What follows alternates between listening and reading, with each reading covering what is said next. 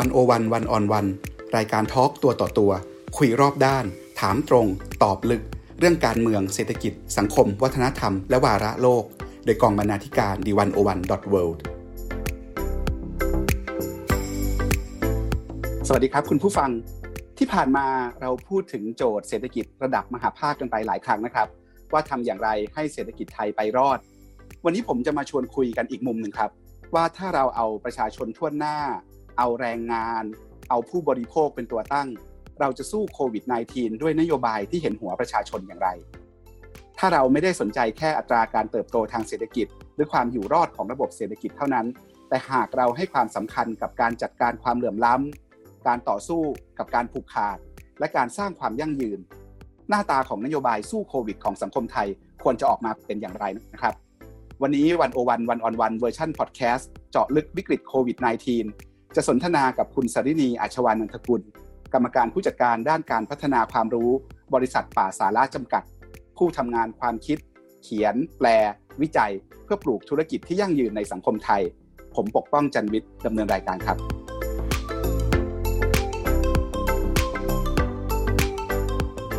สวัสดีครับ คุณสรินีครับ สวัสดีค่ะอาจารย์ปกป้อง คุณสรินีเคยเขียนบทความว่าการออกแบบนโยบายสู้วิกฤต เศรษฐกิจเนี่ยรัฐบาลควรวางหลักคิดอยู่บนฐานความเข้าอกเข้าใจในหัวอกประชาชนหรือว่า empathy based policy อยากให้คุณสรินีช่วยขยายความหน่อย ว่าเนื้อหาสาระเรื่องนโยบายที่เข้าอกเข้าใจหัวอกประชาชนเนี่ยมันคืออะไร แล้วที่ผ่านมาดูจากการทำงานของรัฐแล้ว รัฐไทยเข้าใจหัวอกประชาชนมากน้อยขนาดไหนครับ ค่ะ คือต้องบอกว่าจริง ๆ แล้วที่มาของความคิดเรื่องนี้ค่ะ ก็ช่วงนั้นเเริ่มมีการประกาศใช้พรกฉุกเฉินนะคะ แล้วก็เริ่มมีการคือเราก็เห็นเจ้าหน้าที่รัฐบางคนนะคะก็พูดในเชิงในเชิงเตือนว่าระวังคนที่จะทำผิดกฎหมาย มีการเตือนเรื่องการส่งข้อมูล ที่เขาใช้คำว่าเฟกนิวส์อย่างนี้นะคะ แล้วเราก็เห็นลักษณะแบบนี้ ตอนแรกที่รัฐบาลประกาศว่าจะทำโครงการเราไม่ทิ้งกันคือ 5,000 บาทเนี่ยค่ะ ช่วงแรกๆก็มีเจ้าหน้าที่รัฐบางท่านก็ออกมา ใช้คำพูดประมาณว่าเนี่ยอย่าห้ามแจ้งข้อมูลเท็จนะคะถ้าบอกว่าคุณใช้ข้อมูลเท็จในระบบนี้มีความผิด คือทิศทางของการเเขาเรียกอะไรดีท่าทีอะค่ะของเจ้าหน้าที่รัฐที่เรารู้สึกว่ามันไม่ได้ช่วยให้อะไรอะไรดีขึ้นนะคะคือคือประเด็นคือว่าวิกฤตครั้งนี้เนี่ยมันเป็นวิกฤตที่ใหญ่มาก แล้วมันก็เป็นวิกฤตที่นักผู้เชี่ยวชาญทุกคนก็เห็นตรงกันหมดว่า มันเป็นภาวะไม่ปกติทั้งเรื่องของสุขภาพกับเศรษฐกิจ ก็คือมันเป็นวิกฤตทั้งสองอย่างไปด้วยกัน เพราะฉะนั้นถ้ารัฐต่อให้มีเจตนาดีนะคะ แต่ว่าทำนโยบายอะไรที่หนึ่งก็คือคนเข้าถึงได้ยากนะคะหรือว่าสองก็คือเขามีความสับสนมาก ไม่รู้ว่าจะต้องทำตัวยังไงนะคะ แล้วก็ถ้านโยบายเป็นแบบนี้เนี่ยก็คือมีความสับสนสูงนะคะ คนไม่รู้ว่าเอ๊ะเข้าเกณฑ์หรือไม่เข้าเกณฑ์ยังไงแล้ว ยังไปข่มขู่คนหรือว่าผู้จาหรือว่าใช้ท่าทีที่เรียกว่ายกตนข่มท่าน มันก็จะยิ่งสร้างความสับสน แล้วก็ทำให้ประชาชนหลายคนเนี่ยก็อาจจะถูกกีดกันออกไปจากความช่วยเหลืออีกนะคะเพราะฉะนั้นจริงๆแล้วที่มาของตอนที่เขียนบทความเนี่ยก็เขียนเนื่องจากได้เห็นปรากฏการณ์ที่เรารู้สึกว่าเออไม่ค่อยสบายใจกับท่าทีนะคะของเจ้าหน้าที่หลาย ๆ หน่วยงานอ่าทีนี้ทีนี้พอพอเขียนบทความเนี่ยก็มาคิดว่าจริง ๆ แล้วเนี่ยวิกฤตครั้งนี้ มันก็มีคนเดือดร้อนเยอะมากนะคะ แต่ว่าตอนเขียนก็พยายามจะคิดว่าถ้าเราจะแบ่งหมวดหมู่เนี่ย ก็เลยแบ่งคร่าวๆออกเป็น 3 กลุ่ม ก็คือกลุ่มแรกก็คือกลุ่มแพทย์และพยาบาลนะคะรวมถึงอสม แล้วก็บุคลากรทางการแพทย์ที่ทำงานหนักมากนะคะเพราะว่านี้ก็คือหน้าด่านเลยในการที่จะช่วยรับมือกับโควิดนะตรงนี้ก็ไปคิดเชื่อมโยงว่าเอ๊ะจะดูแลบุคลากรเหล่านี้ให้ดีขึ้นได้ไหมในช่วงนี้นะคะเพราะว่านอกจากจะต้องทำงานหนักขึ้นแล้วเนี่ยบางทีอย่างอสมเนี่ยก็มีคนออกมาให้ข่าวนะคะหลายคนเหมือนกันว่า ค่าตอบแทนก็ไม่เพียงพอ เพราะว่าจริงก็ทำงานแค่ในลักษณะอาสานะคะทั้งที่งานหนักขึ้นเนี่ยก็เลยพูดในประเด็นนี้ว่าเอ๊ะรัฐก็ควรจะช่วยดูแลบุคลากรเนี่ยให้ได้มากขึ้น ซึ่งวิธีการดูแลบุคลากรให้ได้มากขึ้นเนี่ยมันก็อาจจะใช้วิธีที่ยิงปืนนัดเดียวได้นกหลายตัวก็ได้ อย่างเช่นเรารู้อยู่แล้วว่า โรงแรมเนี่ยประสบปัญหาเยอะมากจากการที่นักท่องเที่ยวหายไปใช่ไหมคะก็คิดว่าเออรัฐก็ควรจะมีมาตรการที่อาจจะจูงใจให้โรงแรมต่างๆเนี่ย ปรับเปลี่ยนนะคะสถานที่ให้รองรับบุคลากรทางการแพทย์ รวมถึงเป็นแหล่งกักตัวของอผู้ที่ต้องกักตัวได้ได้มากขึ้น ซึ่งอันนี้จริงๆ พอหลังจากที่เขียนหรือให้ความคิดไปเนี่ยจริงๆก็เขาก็ทำนะคะบางส่วน แต่ว่านี่ก็เป็นตัวอย่างหนึ่งของนโยบายที่ในในทางหนึ่งก็ช่วยเยียวยาผู้ประกอบการด้วย แล้วอีกฝั่งหนึ่งก็คือช่วยดูแลบุคลากรที่ควรได้รับการช่วยเหลือนะคะหรือว่าถ้าจะลองคิดถ้าลองคิดต่อไปว่า กลุ่มอย่างบางคนที่เป็นอสม หรือว่าช่วยการสอบสวนโรคเนี่ยเขาต้องทำงานหนักขึ้นต้องไปติดตามคนมาตรวจเนี่ย ก็เลยคิดว่าเออในเมื่อเรารู้อยู่แล้ววิกฤตครั้งนี้จะมีคนตกงานค่อนข้างเยอะใช่ไหมคะอันนี้ก็เป็นอีกอันหนึ่งที่อาจจะยิงปืนนัดเดียวได้นกสองตัวก็คือรัฐก็สามารถไปจ้าง คนที่ตกงานเนี่ยให้มาช่วยบุคลากรในการติดตามคนในการไปดูเรื่องของการกักตัวแล้วก็สอบสวนโรคได้นี่เป็นตัวอย่างของวิธีที่คิด ครับ คุณเสรีนีบอกว่ามันมีเรื่องเรื่อง ท่าทีของเจ้าหน้าที่รัฐนะครับ แล้วก็มีเรื่องการออกแบบตัวนโยบายด้วย เรื่องกระบวนการขอความช่วยเหลือด้วย เมื่อกี้เราพูดถึงกลุ่มหนึ่งแล้ว เป็นกลุ่มคนทำงานที่ดูแลประชาชนหนักขึ้นมาก พวกกลุ่มแพทย์ พวกกลุ่มคนที่มีหน้าที่ดูแลคนอื่นนะครับ แล้วในกลุ่มประชาชนที่เดือดร้อนจากวิกฤตเนี่ยที่ผ่านมารัฐทำอะไรบ้าง เห็นหัวประชาชนพอหรือยัง เข้าอกเข้าใจหัวอกคนพอหรือยัง แล้วทำอะไรได้ดีกว่าเดิมได้อีกบ้าง ค่ะ คือต้องบอกว่าประชาชนเนี่ยก่อนอื่นถ้าเราลองดูจริง ๆ ว่าใครเดือดร้อนบ้างเนี่ยจริงๆก็แทบจะหาคนคือหาคนที่ไม่เดือดร้อนน่าจะง่ายกว่าใช่ไหมคะจากวิกฤตครั้งนี้ว่ามันก็ไม่รู้จะยืดเยื้อไปอีกแค่ไหนด้วย เพราะฉะนั้นจริงๆแนวคิดคือตอนที่เห็นเอาอย่างตัวโครงการที่เราเห็นชัดคือเราไม่ทิ้งกันเนี่ยครั้งแรกจริงก็มีความเป็นห่วงเหมือนกัน เพราะว่าเขาประกาศเกณฑ์เนี่ยโดยดูอาชีพเป็นหลักใช่ไหมคะโดยดูอาชีพเป็นหลักใช้คำว่าแรงงานอิสระ แล้วพอมีการประกาศเกณฑ์จริง ๆ ก็มีความไม่ชัดเจนหลายเรื่อง อย่างเช่น ตอนแรกบอกว่า 3 ล้านคนนะคะที่จะเข้าขายแล้วพอหลังจากนั้นก็พอมีคนลงทะเบียนเยอะมากเนี่ยก็ค่อยออกมาใหม่บอกว่าขยับเป็น 9 ล้านคนนะคะแล้วในระหว่างทางก็มีการประกาศหลักเกณฑ์ที่ก็สงสัยว่าที่มาที่ไปคืออะไร เช่น บอกว่าแรงงานก่อสร้างเนี่ยไม่เข้าข่ายที่จะได้รับเงิน โดยให้เหตุผลว่ารัฐบาลไม่ได้ให้หยุดการก่อสร้างอะไรอย่างเงี้ย หรือว่าบอกว่าเเกษตรกรเนี่ยไม่เข้าข่ายเพราะเดี๋ยวต้องไปรอเอาจากกระทรวงเกษตรนะคะหรือว่านักเรียนเนี่ยไม่เข้าข่าย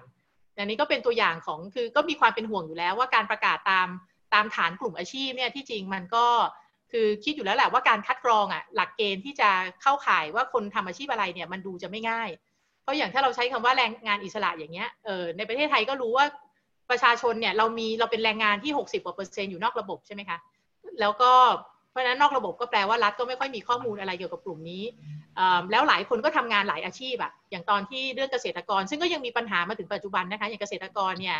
วิธีทำสัมมโนของเราก็คือไปเคาะประตูบ้านและนี้จากที่ฟังข้าราชการเนี่ยเขาก็บอกว่าก็โดยโดยหลักเนี่ยสมมติบ้านนี้มี 5 คนเขาก็บอกว่าอันเนี้ยทั้งบ้านเนี้ยหคนคือเกษตรกร ทั้งที่ในความเป็นจริงก็อาจจะไม่ใช่นะคะหลายคนก็อาจจะแยกเรือนไปแล้วก็ไปประกอบอาชีพของตัวเอง แล้วก็เลย มันก็เลยพัวพันมาถึงปัจจุบันนะคะอย่างล่าสุดเนี่ยก็เพิ่งได้ยินข่าวว่ากระทรวงเกษตรก็เพิ่งอนุมัติว่าให้งบประมาณอีกส่วนหนึ่งที่จะช่วยเกษตรกรเนี่ยกลับกลายเป็นว่าข้าราชการ 90,000 กว่าคนเนี่ยก็จะเข้าขายได้สิทธินั้นด้วยนะคะซึ่งอันนี้ก็คือมันก็เป็นความงงว่าอ้าวเนี่ยอย่างยกตัวอย่างข้าราชการนี่ก็น่าจะเป็นกลุ่มคนที่เอาจริง ๆ เราก็นึกไม่ออกว่าเดือดร้อนได้ยังไง เนื่องจากว่างานท่านก็มีทำเหมือนเดิม แล้วก็เงินเดือนก็ไม่ได้ถูกลดนะคะ เพราะฉะนั้นเนี่ยก็เป็นตัวอย่างของการคือปัญหาของการ วางหลักเกณฑ์ที่ไปตัดที่กลุ่มอาชีพอะค่ะ ซึ่งคิดว่าหนึ่งก็คือมันไม่เหมาะสม แล้วก็สองเนี่ยพอไปดูจริง ๆ ว่าใครถูกนับเข้านับออกเนี่ยก็ปรากฏว่าไม่ได้คำนึงถึงการทำอาชีพจริง ๆ ของคนนะคะ เพราะนั้นเลยคิดว่าอันเนี้ยโดยตัวมันเองการการดีไซน์การวางหลักเกณฑ์ตามอาชีพ มันก็เท่ากับถ้ามองย้อนกลับไปมันก็คือคุณไม่ได้พยายามเข้าอกเข้าใจจริง ๆอะว่าคนเราเนี่ย เดือดร้อนจริงนะคะมันไม่ต้องไปคิดไม่ต้องไปคิดแทนก็ได้ที่จริงว่าถ้าเกิดคุณเป็นแรงงานก่อสร้างเราไม่น่าจะเดือดร้อน หรือว่าถ้าคุณเป็นนักเรียนไม่น่าจะเดือดร้อนเพราะว่าอย่างอย่างยกตัวอย่างรัฐบาลบอกว่าคนเป็นนักเรียนไม่เข้าข่าย ก็มีหลายท่านออกมาบอกว่า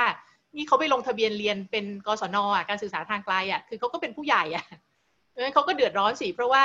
เขาประกอบอาชีพ เพียงแต่ว่าชื่อเขาไปขึ้นอยู่ในฐานข้อมูลนักศึกษาทางไกล ซึ่งรัฐบาลก็ก็นิยามว่าอันนี้คือนักเรียนนักศึกษา อย่างนี้ฟังดูเหมือนว่าที่ผ่านมาเนี่ยตัวระบบราชการหรือตัวมาตรการเนี่ยบางทีเป็นอุปสรรคในการเข้าถึงของคน ระบบมันยุ่งยากมันซับซ้อนเกินไป แล้วมันไปได้ไม่ทั่วถึง ไม่ได้ช่วยคนที่ไปถึงคนที่เดือดร้อนจริง ๆ เช่นคนจนที่อาจจะไม่ได้มีโทรศัพท์มือถือที่สามารถลงทะเบียนได้อย่างเงี้ยเป็นต้นมันมันมันจะทำยังไงให้มันง่ายขึ้นแล้วทำยังไงให้เราก้าวข้ามเรทเทปของระบบราชการไปได้ คือคือจริงๆ คิดว่าถ้ารัฐจะคิดจริง ๆ มันก็มีวิธีนะคะ คืออย่างยกตัวอย่างก็ก็ส่วนตัวก็ค่อนข้างชอบอาจารย์หลาย ๆ ท่านอย่างของคณะเศรษฐศาสตร์ที่ออกมานะคะที่เป็นข้อเสนอว่าก็จ่ายก็จ่ายทั่วหน้าไปเลยนะคะจ่ายทั่วหน้าไปเลย 3,000 บาท โดยที่ก็ง่ายๆ ใครที่มีอายุเกิน 18 ปี แล้วก็แค่ไปเอาเกณฑ์คัดออก หมายความว่าดูว่าใครเป็นข้าราชการอย่างเงี้ยค่ะเพราะฉะนั้นก็คือถ้าตามเนี้ยก็ไม่ต้องไปยุ่งวุ่นวายว่าจะต้องมาพิสูจน์อาชีพว่าทำอาชีพอะไร ไม่ต้องมาพิสูจน์ความเดือดร้อนนะคะเพราะฉะนั้นคิดว่าเป็นวิธีหนึ่ง ส่วนตัวที่เคยเสนอเนี่ยอันนี้ก็ไม่ได้ไม่ได้เขียนในบทความแต่ก็เคยเขียนในเข้าใจว่า Facebook กับ Twitter เนี่ยก็คือว่าวิธีหนึ่งที่ที่คิดออกเนื่องจากว่าเป็นคนที่ตามดูเรื่องของสถิติของธนาคารนะคะในการทำงานวิจัยเนี่ยมันก็มีตัวเลขอยู่แล้วนะคะว่าอย่าง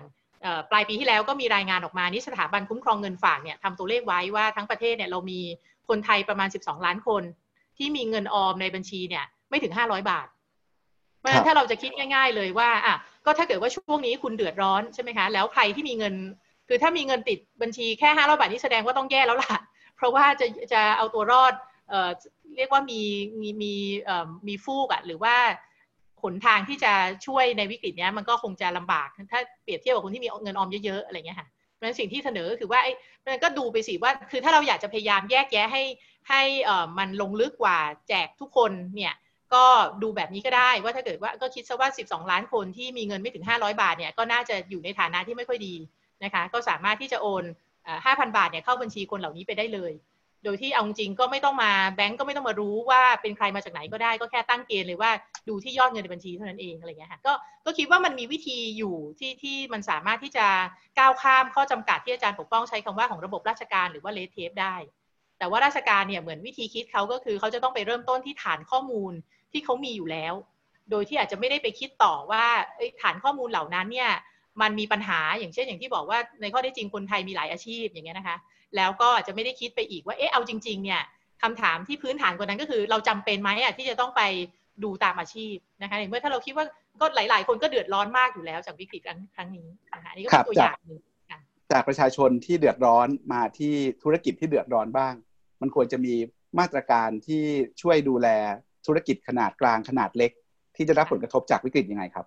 ค่ะคือคือคิดว่าหลักๆเลยเนี่ยเรื่องของธุรกิจเนี่ยก็น่าจะเป็นเรื่องสภาพคล่องนะคะโดยเฉพาะถ้าเกิดว่าธุรกิจมีขนาดเล็กเนี่ยแน่นอนแปลว่าสายป่านเขาสั้นสายป่านเขาสั้นเขาก็มีปัญหาอยู่แล้วละก็คือสุ่มเสี่ยงว่าสมมุติว่ายืดเยื้อไปเดือน 2 เดือนเขาก็อาจจะเงินหมดแล้ว ทีนี้ เพราะฉะนั้นคิดว่าที่เร่งด่วนจริงๆ ซึ่งซึ่งอันนี้ก็คงต้องให้เครดิตธนาคารแห่งประเทศไทยเหมือนกันนะคะ ที่ก็เริ่มมีมาตรการออกมา ก็คือว่าสิ่งที่เร่งด่วนมากก็คือต้องมีเงินกู้นะคะจะเป็นเงินกู้ระยะสั้นเพื่อเป็นสายป่านให้เขาเป็น working capital อะให้เขาต่อสายป่านตรงนี้ไปได้ ซึ่งที่ผ่านมาเราก็ได้เห็น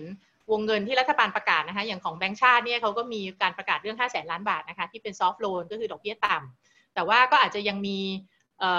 ข้อกังวลคือตอนแรกที่เขียนบทความเนี่ย ก็พูดในทำนองที่ว่าจริง ๆ แล้วถ้าเราไปดูที่ผ่านมาเนี่ยเวลารัฐบาลทำโครงการปล่อยสินเชื่อ ไม่ว่าจะเป็นเรื่องการแก้ปัญหานี้นอกระบบก็ดีหรือว่าซอฟท์โลนก็ดีเนี่ยมันมักจะติดปัญหาที่ว่า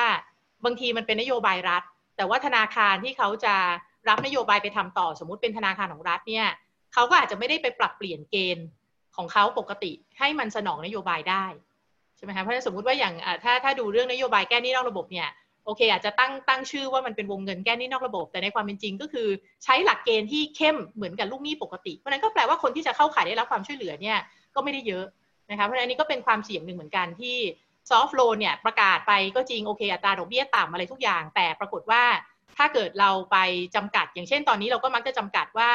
เอ่อต้องเป็นลูกหนี้เดิมนะคะต้องเป็นลูกหนี้ปกติที่ที่เป็นลูกหนี้อยู่แล้วของธนาคาร แล้วก็มีเงื่อนบางธนาคารก็มีเงื่อนไขเพิ่มเติมเรื่องค่าธรรมเนียมเรื่องอะไรเนี่ย สุดท้ายความช่วยเหลือก็อาจจะไปไม่ถึงจริง ๆนะคะ ก็คือว่าเขาก็ไม่ได้ไม่ได้ผ่านเกณฑ์ที่จะมาได้รับความช่วยเหลือตรงนี้มันคิดว่าหนึ่งเนี่ย SME ชัดเจนว่าต้องเป็นเรื่องสภาพคล่อง ต้องเป็นการใส่เงินที่เขาได้จริง ๆ เลย 2 ก็คือคิดว่าที่มันโยงกันก็คือว่าสุดท้ายต้องตั้งคำถามว่าเวลาเราอุ้มธุรกิจเนี่ยรัฐบาลไม่ควรคิดว่าจะอุ้มธุรกิจใช่ไหมคะแต่รัฐบาลอุ้มธุรกิจเพราะอะไรก็เพราะธุรกิจเนี่ยจ้างงานคนใช่ไหมคือรัฐบาลควรจะจริง ๆ สุดท้ายปลายทางทุกอย่างควรจะอยู่ที่ประชาชนนั่นแหละ ทีนี้เพราะฉะนั้นถ้าจะให้ประชาชนที่เป็นลูกจ้างของธุรกิจ เขาอยู่ได้เนี่ยก็ไม่ควรจะอันนี้สิ่งที่เขียนไปก็คือ ไม่ควรจะเป็นการปล่อยสินเชื่อไปเฉยๆ แต่ก็ควรจะผูกเงื่อนไขด้วย ว่าเฮ้ยเวลาคุณเอาเงินกู้ตรงนี้ไปเนี่ยนะ คุณต้องใช้ในการจ้างงานนะคะคือเอาไปจ่ายเงินเดือนอะ่ะ เพื่อที่จะป้องกันความเนี่ยอาจจะไม่ให้ปลดคนงานออกต้องใช่ก็คือต้องต้องค่ะก็คือต้องใส่เป็นเงื่อนไขสินเชื่อเลยนะคะเหมือนกับที่จริงๆแล้วเวลาแบงก์ปล่อยกู้เนี่ยก็มีเงื่อนไขต่างๆเพียงแต่ว่าครั้งนี้ก็เพื่อให้ชัดเจนเลยว่าเราไม่อยากให้คุณเอาเงินกู้ดอกเบี้ยต่ำเนี่ย เออคือถ้าคิดเลวร้ายที่สุดก็คืออาจจะเอาไปจ่ายเป็นปันผลผู้บริหาร เป็นโทษปันผลผู้ถือหุ้นหรือว่าเอาไปแบ่งเป็นกำไรเป็นโบนัสผู้บริหาร แล้วเสร็จแล้วก็ไล่คนงานออกใช่ไหมคะเราก็ไม่อยากให้เกิดเหตุการณ์อย่างนั้นเพราะฉะนั้นคิดว่าตรงเนี้ยคือเงื่อนไขที่น่าจะทำแล้วจริงที่น่าสนใจก็คือวิกฤตครั้งนี้เนี่ยพอไปดูต่างประเทศที่เขาทำนโยบายทำนองนี้หลายประเทศเขาก็กำหนดเป็นเงื่อนไขชัดเจนนะคะ ซึ่งอันนี้เป็นสิ่งที่เมืองไทยยังไม่เห็นยังไม่เห็นเงื่อนไขตรงนี้ เราเห็นแต่การประกาศเรื่องของอัตราดอกเบี้ยต่ำเราเห็นเรื่องของอะไรที่เราใช้คำว่าซอฟท์โลนแต่เรายังไม่เห็นการกำหนดเงื่อนไขการใช้เงิน ครับเราเห็นการทำงานจริงของมาตรการของแบงก์ชาติ ที่ปล่อยสินเชื่อดอกเบี้ยต่ำไปเนี่ยมีคนเอาไปใช้จริง มากน้อยขนาดไหนแล้ว แล้วเมื่อกี้คุณสุรินีพูดถึงข้อจำกัดบางอย่างอยู่เนี่ย มันข้ามพ้นข้อจำกัดเหล่านี้ได้ได้ขนาดไหนยังไง คือทำยังไงให้ให้นโยบายเนี้ยมันถูกเอาไปใช้ในทางปฏิบัติแล้วมันช่วยได้อย่างที่คาดหวังไว้จริง ๆ ราะว่าบางที่ก็เริ่มมีเสียงวิพากษ์วิจารณ์ใช่ไหมครับ เช่น บางแบงก์อาจจะกักไว้ บางแบงก์อาจจะตั้งกฎเกณฑ์กติกาแปลกๆ ในเรื่องเหล่านี้อยู่ด้วยเอ่อคือคิดว่าตรงนี้เนี่ยก็เป็นเรื่องที่ต้องบอกว่า คือคือถ้าจะให้เครดิตธนาคารแห่งประเทศไกลกับแบงก์นะคะ ก็คือว่าเขาก็พยายามปรับปรุงนะคะเอ่อความเข้าใจแล้วก็เงื่อนไขต่างๆเอ่อแต่ว่าคิดว่าก็คงต้องทำอีกเยอะ เพราะว่ายกตัวอย่างอย่าง5้าแสนล้าน เอาเฉพาะวงเงิน5้าแสนล้านที่ผ่านทปทเนี่ย ซึ่งอันนี้จริง ๆ แล้วต้องบอกว่า อันนี้มุมมองมุมมองของตัวเองในฐานะที่ตามธนาคารเนี่ยก็รู้สึกว่าเป็นอะไรที่แบงก์อะไม่น่าจะต้องคิดเยอะเลย เพราะว่าแบงก์ชาติเนี่ยคิดดอกเบี้ยต่ำมากๆให้กับธนาคารนะคะแล้วธนาคารไปปล่อยต่อ2%เนี่ยคือ2%นี่ธนาคารก็ได้กำไรจากตรงเนี้ยเยอะแล้วเพราะว่าธนาเพราะว่าแบงก์ชาติคิดดอกเบี้ยไม่ถึง1%ด้วยซ้ำนะคะแล้วเสร็จแล้วเนี่ยก็มันก็ควรจะเพราะฉะนั้นไอ้พูดง่ายๆมาจิ้นที่ที่ให้กับธนาคารเนี่ยก็ควรจะ cover หรือว่าครอบคลุมการบริหารจัดการอะไรต่าง รวมถึงแบงก์ชาติเสนออีกนะคะว่า ถ้าเกิดเป็น NPL เนี่ยคือหนี้เสียเนี่ยแบงก์ชาติจะรับยอดหนี้เสียให้ด้วยนะฮะก็คือไม่ถึงร้อยเปอร์เซ็นต์อะแต่ว่าแบงก์ชาติรับหนี้เสียส่วนใหญ่ให้ เพราะฉะนั้นจริงๆ ถ้าฟังดูเงื่อนไขเนี่ยธนาคารก็ควรจะไปปล่อยได้อย่างไม่ต้องคิดมากใช่ไหมคะแล้วก็ไม่ควรจะต้องตั้งกฎเกณฑ์เช่นค่าธรรมเนียมโน่นนี่นั่น แต่ในความเป็นจริงเนี่ยอย่างสิ่งที่หลายหลายคนบ่นมาก็คือบางแบงก์เขาก็ยังพยายามค่าธรรมเนียมว่าปล่อยจากห้าแสนล้านบาทนี้ อ่าก็คือเพราะฉะนั้นตอนนี้เท่าที่ได้ยินตัวเลขล่าสุดที่มีการอัปเดตกันนะคะเมื่อสัปดาห์ที่แล้วโดยประมาณก็ตัวเลขตรงนี้วงเงินทั้งหมด 5 0 0แสนล้านยังปล่อยไปไม่ถึง1 0 0 0แสนล้านนะคะจริงๆตัวเลขที่ได้ยินที่ปล่อยได้น้อยเนี่ยเพราะว่ามีคนมาขอน้อยหรือว่าเพราะเพราะอะไรครับ คิดคิดว่าคนไม่น่าจะขอน้อยเงื่อนไขมันเข้มเกินไป ใช่คือคิดว่าที่ส่วนหนึ่งที่ยังปล่อยได้น้อยเนี่ย ส่วนหนึ่งก็เพราะว่ามีเงื่อนไขที่ แบงก์น่ะยังไม่ได้ เรียกว่ายังอาจจะยังไม่ได้เรียกว่าอะไรดียังไม่ได้ทำตามเจตนารมณ์ของการปล่อยซอฟท์โลนนะคะคือบางแบงก์ก็คิดว่าอาจจะยังใช้กฎเกณฑ์กติกาปกติของเขาเองอยู่ ที่จะต้องมีการตรวจฐานะทางการเงินดูเงื่อนไขดูความเป็นไปได้ แล้วก็ให้ priority ให้น้ำหนักกับลูกค้าที่เป็นลูกค้าเขาอยู่แล้วอะไรพวกนี้ค่ะ มากกว่า แล้วก็พอ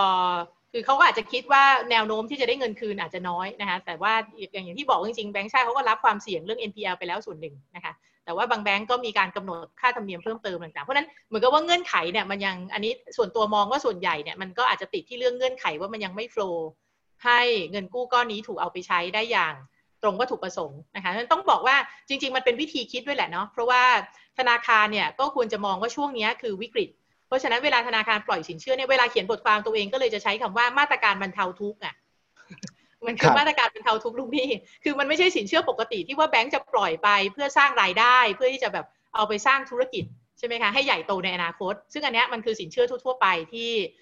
มีโอกาสในการทำเงิน แต่ตรงนี้ต้องยอมรับว่ามันไม่ใช่สินเชื่ออย่างนั้นเลย อย่างสินเชื่อซอฟท์โลนเนี่ยมันคือสินเชื่อพูดง่ายคือสินเชื่อต่อลมหายใจอะต่อลมหายใจให้ให้ระบบเศรษฐกิจนะคะเพราะฉะนั้นก็คิดว่า ธนาคารก็ควรจะต้องมองในความคือคือในจุดตรงนี้คือแยกแยะให้ออกระหว่างภาวะปกติกับภาวะวิกฤตเนี่ยมากขึ้นนะคะเพราะว่าส่วนตัวมองเงื่อนไขที่แบงก์ชาติตั้งก็ค่อนข้างจะจูงใจอยู่แล้ว ค่อนข้างที่จะลดความเสี่ยงให้อยู่แล้ว คุณสุรินีครับตั้งแต่ก่อนโควิด แล้วประเทศไทยเป็นประเทศลูกหนี้ มีหนี้ครัวเรือนสูงกว่า 80%ของ GDP เนี่ยนะครับคุณสุรินีเคยเขียนบอกว่าเขียนถึงปัญหานี้นะครับคนยิ่งรายได้น้อยยิ่งเป็นหนี้ยิ่งมีวิกฤตก็ยิ่งกระทบหนัก เราควรจะ ใช้คำคุณสรินีก็คือ เราควรจะบรรเทาทุกลูกหนี้ยังไง ในภาวะวิกฤต ตัวธนาคารเองต้องต้องปรับตัวยังไง แนวคิดหลักในการจัดการปัญหาเรื่องหนี้การบรรเทาทุกของลูกหนี้รายย่อย และลูกหนี้ที่เป็น SME เนี่ยต้องทำอะไรบ้างคือคือคิดว่าก่อนอื่นเลยเนี่ยก็อันนี้ก็กลับไปที่แนวคิดที่เมื่อกี้พูดนะคะก็ธนาคารก็ต้องมองว่านี่ไม่ใช่ภาวะปกตินะคะคือเวลาเราใช้คำว่าปรับโครงสร้างหนี้เนี่ย ในภาวะปกติเนี่ยนั่นหมายความว่าเป็นเรื่องตัวต่อตัวระหว่างเจ้าหนี้กับลูกหนี้ใช่ไหมคือหมายความว่าลูกหนี้เนี่ยเขาก็อาจจะมีปัญหานะคะ ซึ่งเป็นปัญหาเฉพาะตัว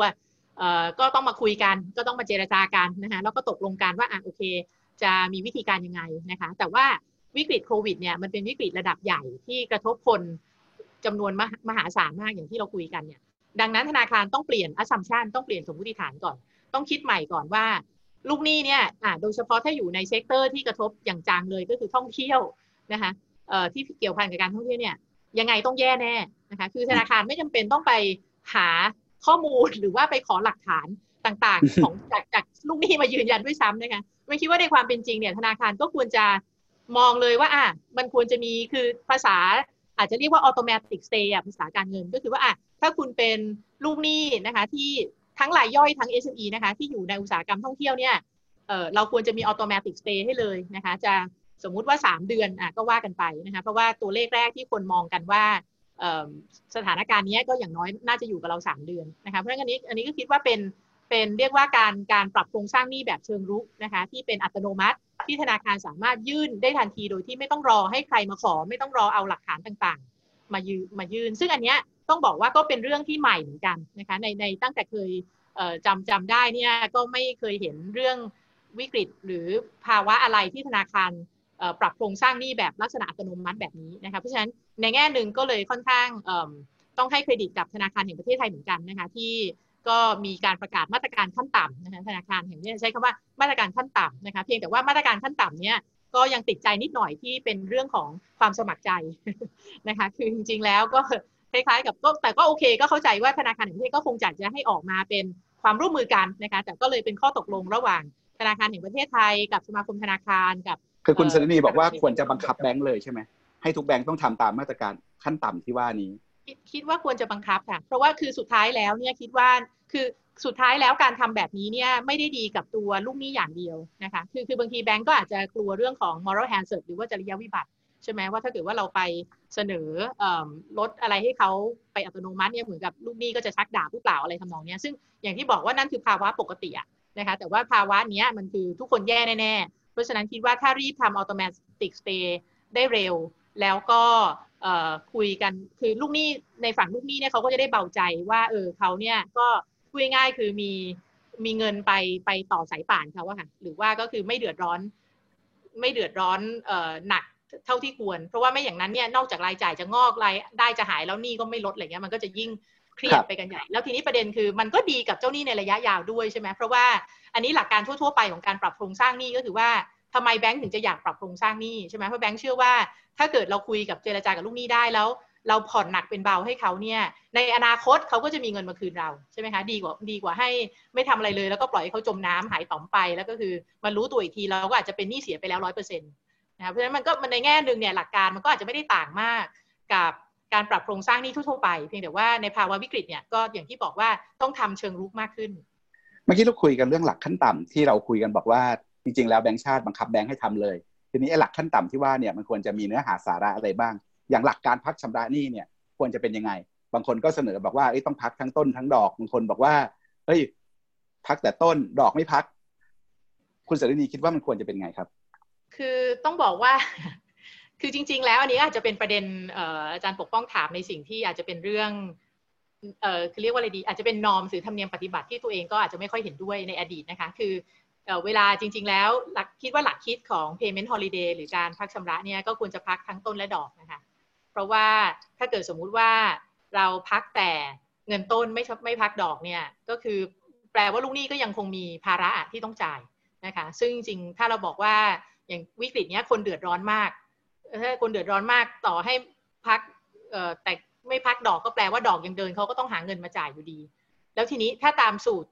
ทั่วๆไปเลยสุดท้ายพอกลับมาแล้วเนี่ยต้องจ่ายเงินมากกว่าด้วยซ้ำเพราะว่าดอกใช่แล้วจะบอกอะทีนี้ประเด็นที่สองก็คือว่าหนึ่งเหตุผลของมันก็คือว่าหนึ่งเนี่ย เราพักแต่ต้นก็คือเราดอกมันเดินใช่ไหมคะเราก็ต้องหาตังค์มาจ่ายดอกต่อไป แล้วเสร็จแล้วเนี่ยไอ้ดอกเบี้ยที่บนเงินต้นที่พักไว้มันก็ไปงอก มันก็อาจจะทำให้ภาระโดยรวมเลยเนี่ยมากกว่าปกติอีกอะเพราะฉะนั้นอันนี้ก็เลยเป็น 2 เด้งอะคือไม่ได้ไม่ได้มีแค่เด้งช่วงพักชำระหนี้เพราะนั้นพักเนี่ยถ้าจะคือจริงก็ไม่ได้ติดใจว่าว่าคือภาระสุดท้ายคิดว่าก็อาจจะเพิ่มขึ้นจริงก็ได้นะคะเพราะว่าถ้ามองในมุมของธนาคารเนี่ยธนาคารเขาก็เสียรายได้แหละในช่วงที่เรา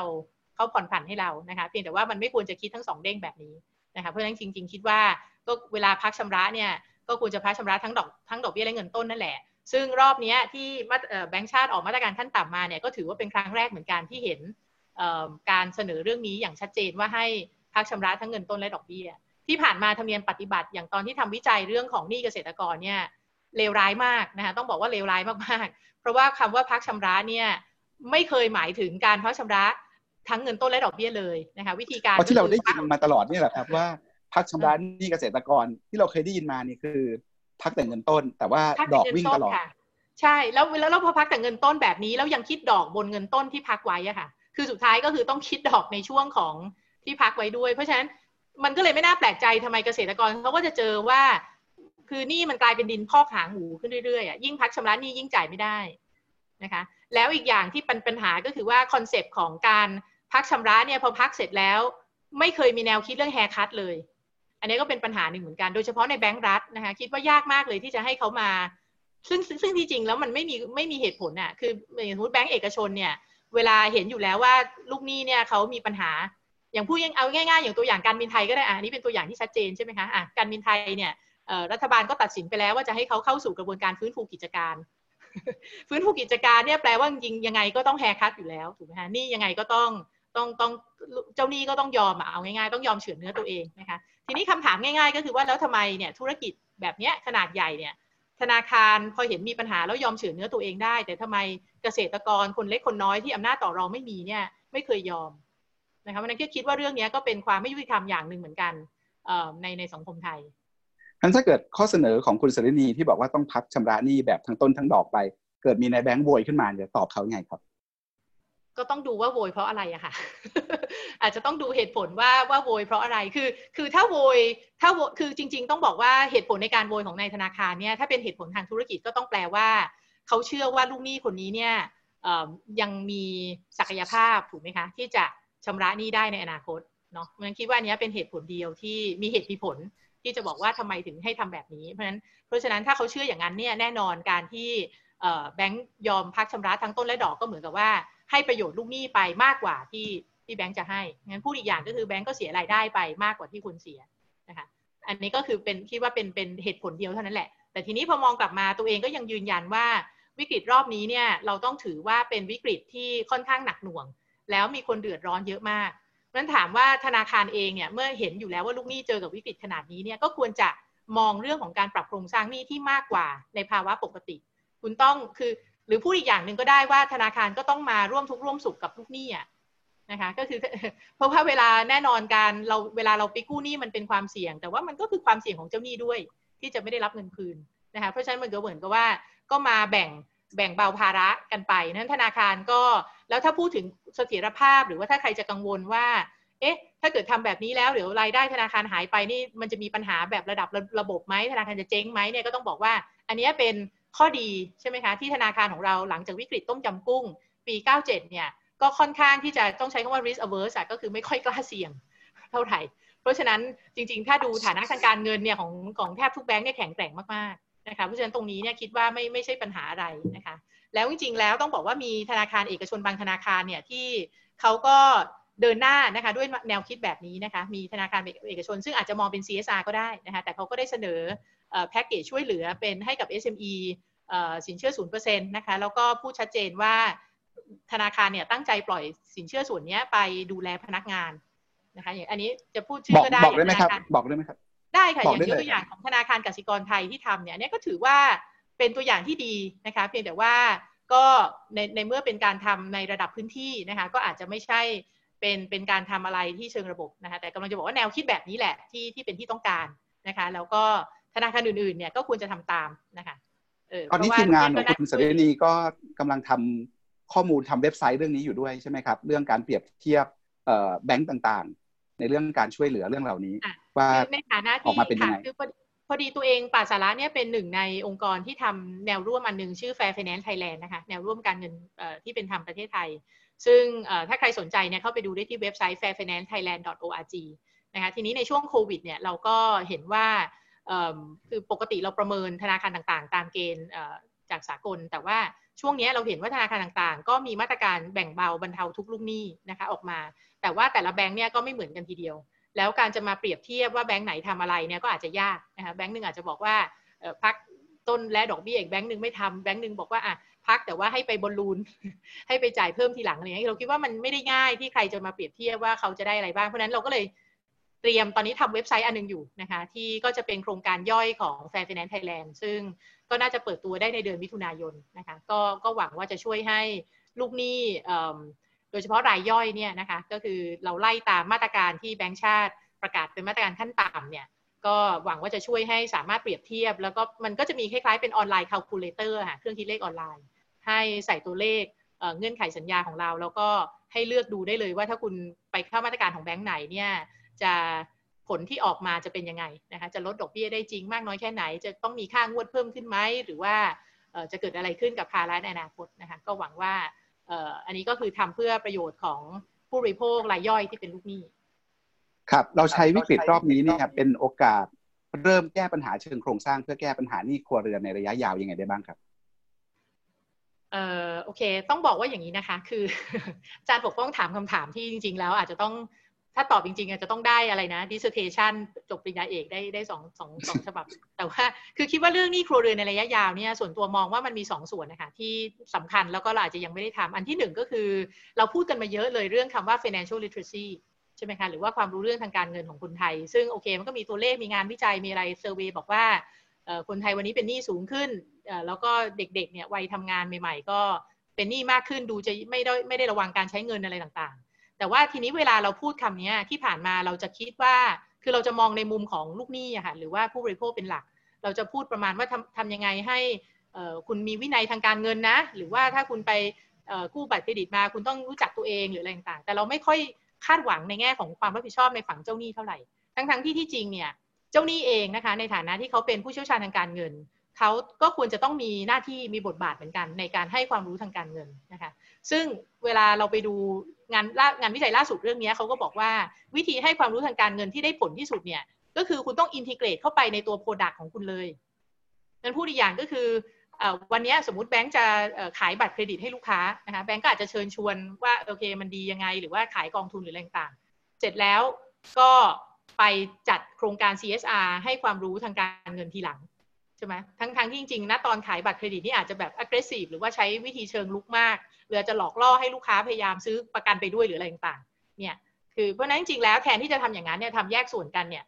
ก็ต้องทำตั้งแต่วันที่คุณขายโปรดักต์เลยนะคะ อย่างวันที่ลูกค้าเดินมาขอสินเชื่อเนี่ยก็ต้องอธิบายเลยว่า สินเชื่อเนี้ยมี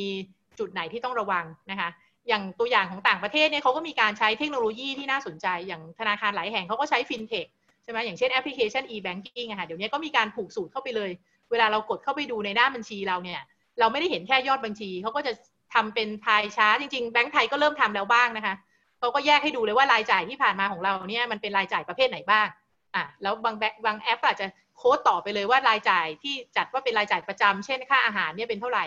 แล้วก็แนะนำในนั้นได้ว่าเราควรจะมีรายจ่ายส่วนนี้ไม่เกินเท่าไหร่ แล้วก็อาจจะจูงใจไปอีก อย่างธนาคารต่างประเทศบางธนาคารเนี่ยเขาพูดเลยบอกว่าในแอปเนี่ยเขาบอกว่าตั้งเป้าของการออมให้นะคะก็คือเป็นการแนะนำเป้าการออมดูจาก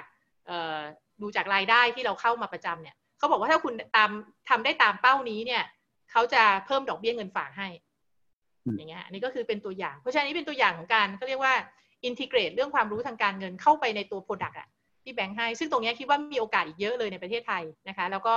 ธนาคารเราก็ลงทุนกันไปเยอะเรื่อง AI เรื่องอะไรต่างๆนานานะคะ อันนี้จริงๆก็คิดว่าเป็นเป็นเรื่องใหญ่ แต่ว่าแน่นอนที่พูดไปทั้งหมดเนี่ยมันเป็นฝั่งของผู้บริโภคที่อาจจะเรียกว่าชนชั้นกลางในเมือง ที่ใช้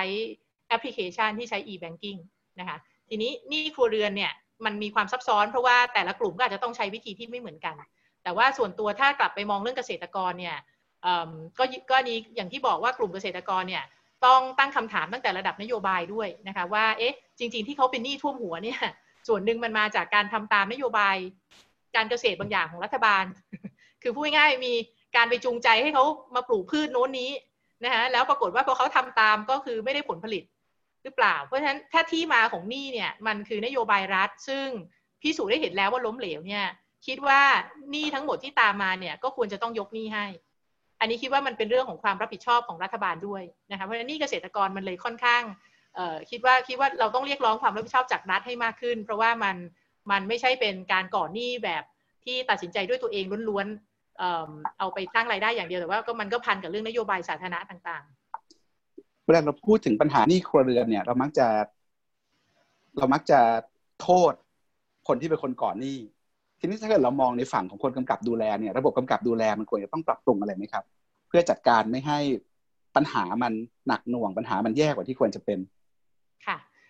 คิดว่าถ้ากลับมาที่ตัวฝ่ายกำกับดูแล คืออันนี้โดยตรงเลยก็คือหลักๆ คือทพทนะคะแบงค์ชาติ อันนี้ก็ต้องให้ให้เครดิตว่าแบงค์ชาติเนี่ยได้ออกประกาศนะคะเรื่องการให้บริการที่เป็นธรรม หรือว่า Market Conduct นะคะมาแล้วนะคะก็คือใช้บังคับมาแล้วประมาณ2-3ปี ซึ่งอันเนี้ยประกาศตัวนี้เนี่ยก็ค่อนข้างเป็นก้าวสำคัญที่จะ มากำกับดูแลธนาคารในระดับของพฤติกรรมการให้บริการ เพราะว่าในนั้นก็จะมีรายละเอียดตั้งแต่ว่าธนาคารต้องให้ข้อมูลอะไรกับลูกค้าบ้างนะคะต้องแล้วก็เขียนชัดเจนว่าห้ามการ cross sell หรือว่าการขาย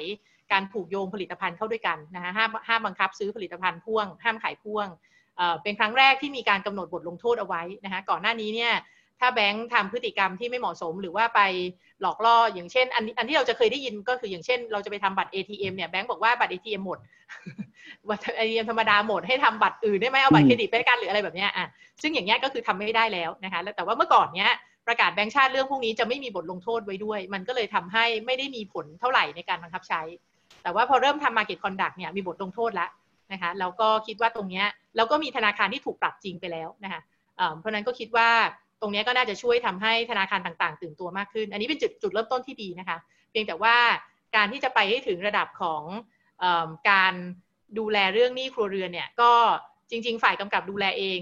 ถ้าเอาเฉพาะ Market Conduct เนี่ยก็มีมุมที่ทำได้อีกเยอะ อย่างเช่น แทนที่จะบอกแค่ว่าให้ธนาคารเลิกขายพ่วงผลิตภัณฑ์เนี่ยก็อาจจะไปดูเรื่องนโยบายการจ่ายค่าตอบแทนนะคะก็คือไปกำหนดเลยเช่น ไม่ให้แบงก์มีการผูกเรื่องนี้เข้ากับโบนัสของพนักงานรายสาขาอีกต่อไป เลิกกำหนดเป้าการเป้าบัตรเครดิต ให้กับพนักงานรายสาขา คือจริงๆ หลาย ๆ เรื่องที่เราบ่นกัน ตอนนี้ยังไม่ถึงขนาดนั้นค่ะ ยังไม่ถึงขนาดนั้น มีมีแต่ว่าคิดว่าคิดว่านี่คือแนวทาง คืออันนี้ก็ให้เครดิตแบงค์ชาติว่านี่คือแนวทางที่ที่น่าจะกำลังไปนะคะ เพราะว่าสุดท้ายแล้วทุกอย่างมันเดินได้ด้วยแรงจูงใจอะเนาะ โดยเฉพาะในระบบธนาคารนะ เพราะฉะนั้นเวลาเราจะเราต้องบอกว่าหลาย ๆ เรื่องที่เราบ่นๆกันเนี่ย พนักงานแบงก์เองเขาก็เขาก็ไม่ได้อยากทำนะคะ หลายคน แต่ว่าเขาก็จำใจต้องทำเพราะว่ามันมีเป้าอะไรบางอย่างครอบเขาอยู่ นะคะเพราะฉะนั้นเรื่องเหล่านี้เนี่ยการการกระตุ้นให้คนเป็นหนี้เกินตัว หรือว่าเปิดบัตรเครดิตหลาย ๆ ใบเนี่ยตรงนี้คิดว่าถ้าไปผูกหรือไปกำหนดเรื่องของ KPI นะคะการจ่ายค่าตอบแทนการตั้งเป้าเนี่ยให้ชัดขึ้น แล้วก็จริง ๆ ถ้าดูตัวอย่างจากต่างประเทศเนี่ยมันก็ควรจะสามารถไปกำหนดในระดับของค่าตอบแทนของบอร์ด หรือว่าผู้บริหารได้เหมือนกันนะธนาคารบางแห่งในต่างประเทศเนี่ยเขาก็เริ่มกำหนดให้ตัวชี้วัดที่ไม่ใช่เรื่องของธุรกิจเนี่ยเข้ามาเป็นตัวชี้วัดของ ผู้บริหารแล้วนะคะธนาคารที่เคยโดนโจมตีเยอะๆ อย่าง Wells Fargo เนี่ยก็เคยได้ยินซีอีโออันนี้คือที่อเมริกาที่ก็โดนอันนี้โดนกระหน่ำแหลกเลยเรื่องของการเเรียกว่าตั้งเป้าให้พนักงานคนหนึ่งเนี่ยต้องให้ลูกค้ามาใช้ได้อย่างน้อย 8 Product อะไรแบบนี้ซึ่งเขาก็ให้สัมภาษณ์หลังจากที่โดนปรับไปเยอะแยะเนี่ยก็บอกว่าสิ่งแรก ๆ ที่เขาแก้ก็คือระบบค่าตอบแทน ก็ต้องถอด KPI ออกให้หมดครับเพราะนั้นก็คือทำยังไงให้มันเป็นไปในทิศทางที่สอดคล้องกับการดูแลผู้บริโภคมากขึ้น เราคุยกันมาตอนต้นเรื่องให้รัฐมีความเห็นอกเห็นใจ ประชาชนให้รัฐมีความเห็นอกเห็นใจ กลุ่มทุนขนาดเล็ก แล้วในกลุ่มธุรกิจขนาดใหญ่ครับ วิกฤตที่ผ่านมาเนี่ย รัฐมีท่าทีต่อธุรกิจขนาดใหญ่ยังไงคือจริง ๆ อันนี้ต้องบอกว่าเป็น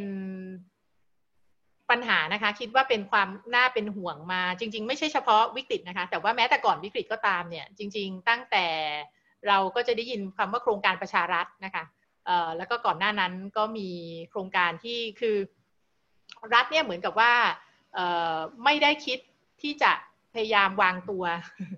ยังไงดีให้ให้เรียกว่าเป็นอิสระจากกลุ่มทุนขนาดใหญ่อีกแล้ว ซึ่งอันนี้ส่วนตัวในฐานะคนที่ก็สนใจเรื่องธรรมาภิบาลเรื่องเส้นแบ่งเรื่องผลประโยชน์ทับซ้อนอะไรเงี้ยก็รู้สึกว่าเอ๊ะมันน่าจะเป็นเป็นสัญญาณที่ไม่ค่อยดีเท่าไหร่นะคะ จริง ๆ อย่างตอนที่ทำประชารัฐเนี่ยซึ่งหลายคนก็ตั้งข้อสังเกตนะคะแต่ตอนนั้นตัวเองก็พยายามมองในแง่ดีแหละ แต่ว่าสิ่งที่เขาทำก็คือเชิญบริษัทเป็นคือคือเลือกมาเลยอะว่าบริษัทขนาดใหญ่บริษัทไหนที่อยากจะเชิญเข้ามาเป็นกรรมการนะคะไม่ได้เชิญในนามของสมาคมหรือว่าสภาวิชาชีพ หรือสภาอุตสาหกรรมต่างๆนะคะแล้วทีนี้พอผ่านไปเนี่ยในวิกฤตนี้เราก็เห็นคือสิ่งแรก ๆ ที่เราเห็นคืออะไรเราเห็นการมีมติคอรมอนะคะที่จะ ปรับหรือว่าผ่อนคือเขาเรียกว่าอะไรมาตรการเยียวยาใช่ไหมผู้ที่ได้สัมปทานดิวตี้ฟรีซึ่งอันนี้เป็นการเยียวยาที่เหลือเชื่อมากนะคะเพราะว่าตอนที่มีมติคอรมอเนี่ย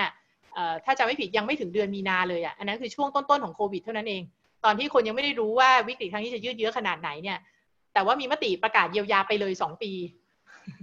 สองปีคือเหมือนกับโอ้โหเหมือนกับว่ารัฐบาลเก่งไว้เลยว่าเนี่ยกว่าจะมีวัคซีนนี่คืออีกสองปีอะไรแบบเนี้ยแล้วมันก็เป็นการเยียวยาที่มันคง ไม่น่าจะเรียกได้ว่าเยียวยาแล้วอะ่ะอันนั้นก็ช่วยอะไรบ้างครับ อันนั้นก็คือหลักๆทำให้เขาไม่ต้องจ่ายค่าตอบแทนบางส่วน แล้วก็มีนักวิเคราะห์ทำตัวเลขออกมาทันทีเลยนะคะ ว่าก็จะทำให้ผลก็คือว่าการท่าเนี่ยเสียรายได้ไปประมาณเป็นหลักหมื่นล้านบาทนะคะ ตลอด 2 ปีที่จะเกิดคือเมื่อกี้เราคุยกันว่าสำหรับคนทั่วไปสำหรับธุรกิจขนาดเล็กเนี่ยรัฐก็จะมีเงื่อนไขเต็มไปหมด ดูไม่ค่อยเห็นหัวอก ไม่ค่อยเห็นอกเห็นใจเท่าไหร่ แต่กับกลุ่มทุนใหญ่คุณสรินทีจะบอกว่า กลุ่มทุนใหญ่เนี่ยได้รับการช่วยเหลือเกินกว่าที่รัฐควรจะช่วย คือต้องบอกว่าคือเวลาเราใช้คำว่ากลุ่มทุนใหญ่เนี่ยค่ะในในความหมายของคำนี้ก็คือเขามีสายป่านยาวอยู่แล้วถูกไหมไม่งั้นเขาคงไม่ได้เป็นกลุ่มทุนใหญ่เนะเพราะฉะนั้นถ้าถ้าแค่นี้เนี่ยเราก็ควรจะคือคิดว่ามันอาจจะเป็นเรื่องที่ไม่ต้องเถียงกันเท่าไหร่ว่า รัฐก็ไม่ต้องช่วยเหลือ คือไม่ต้องเน้นให้ความสำคัญขนาดนั้น เพราะว่าเขามีสายป่านของเขาอยู่นะคะ เพราะฉะนั้นส่วนตัวก็เลยคิดว่า จริง ๆ ไม่ควรจะใช้คำว่าการช่วยเหลือกลุ่มทุนใหญ่ ถ้ารัฐจะทำอะไรกับกลุ่มทุนใหญ่เนี่ยควรจะทำสองลักษณะเท่านั้นที่ชัดเจนก็คือ 1. ช่วยเหลือลูกจ้างของกลุ่มทุนใหญ่อ่าอย่างเช่นมีแรงจูงใจบางอย่าง อันนี้ก็จะไม่ค่อยแตกต่างจาก SME ที่เราคุยกันนะคะก็คือว่าเช่น มีสิทธิประโยชน์ทางภาษีบางอย่าง ที่จะจูงใจให้เขาจ้างงานคนต่อ หรือว่าแม้แต่จ้างงานคนมากขึ้นนะคะก็อันนี้ก็ถือว่าเป็นการเป็นวิธีหนึ่งที่จะช่วยเหลือได้ก็คือนอกจากจะไม่ไล่คนออกแล้วเนี่ยก็คือคุณรับคนเพิ่มได้ไหมไปทำงานที่เป็น งานเฉพาะหน้านะคะอีกอันหนึ่งก็คือเป็นการเรียกว่าเปิดเวทีความร่วมมือค่ะ ซึ่งอันนี้หมายความว่ารัฐบาลเนี่ยมีรีซอสต่างๆ ที่ธุรกิจเขาก็ถ้าเกิดเปิดให้เขามาใช้ได้มันก็จะช่วยเรื่องการแก้ปัญหาได้ อย่างยกตัวอย่างตอนนี้หลายคนก็เริ่มพูดกันเรื่องข้อมูลนะคะเรื่องของการจัดการข้อมูลอย่างเงี้ยอย่างเรื่องของเมื่อกี้ก็โยงกับที่เราบอกว่าทำไมใช้ฐานข้อมูลที่มันดู อาจจะไม่ได้มีประสิทธิภาพแล้ว หรือว่าเก่าเกินไป หรือว่าไม่ได้เข้าใจธรรมชาติที่แท้จริงเนี่ย ก็มีเอกชนเก่งๆเยอะแยะที่ถนัดเรื่องไอทีนะคะนั้นตรงนี้ถ้าเกิดว่าวางกติกาให้ชัดเจนนะคะแล้วก็เปิดเป็นลักษณะของความร่วมมือที่เชื้อเชิญให้เขาเข้ามาช่วยเนี่ยเขาก็น่าจะช่วยรัฐทำงานได้ อันนี้เป็นตัวอย่างหนึ่งนะคะหรือว่าเรื่องโลจิสติกส์การส่งอาหารนะคะกลุ่มหนึ่งที่ส่วนตัวคิดว่าน่าเป็นห่วงมากในยุคที่เราก็เห็นอยู่ว่าโควิด มันช่วยตอกย้ำความเหลื่อมล้ำเนี่ยก็คือกลุ่มที่เปราะบาง อย่างเช่นเด็กคนชราแรงงานข้ามชาติกลุ่มคนไร้บ้านเหล่านี้นะคะ ซึ่ง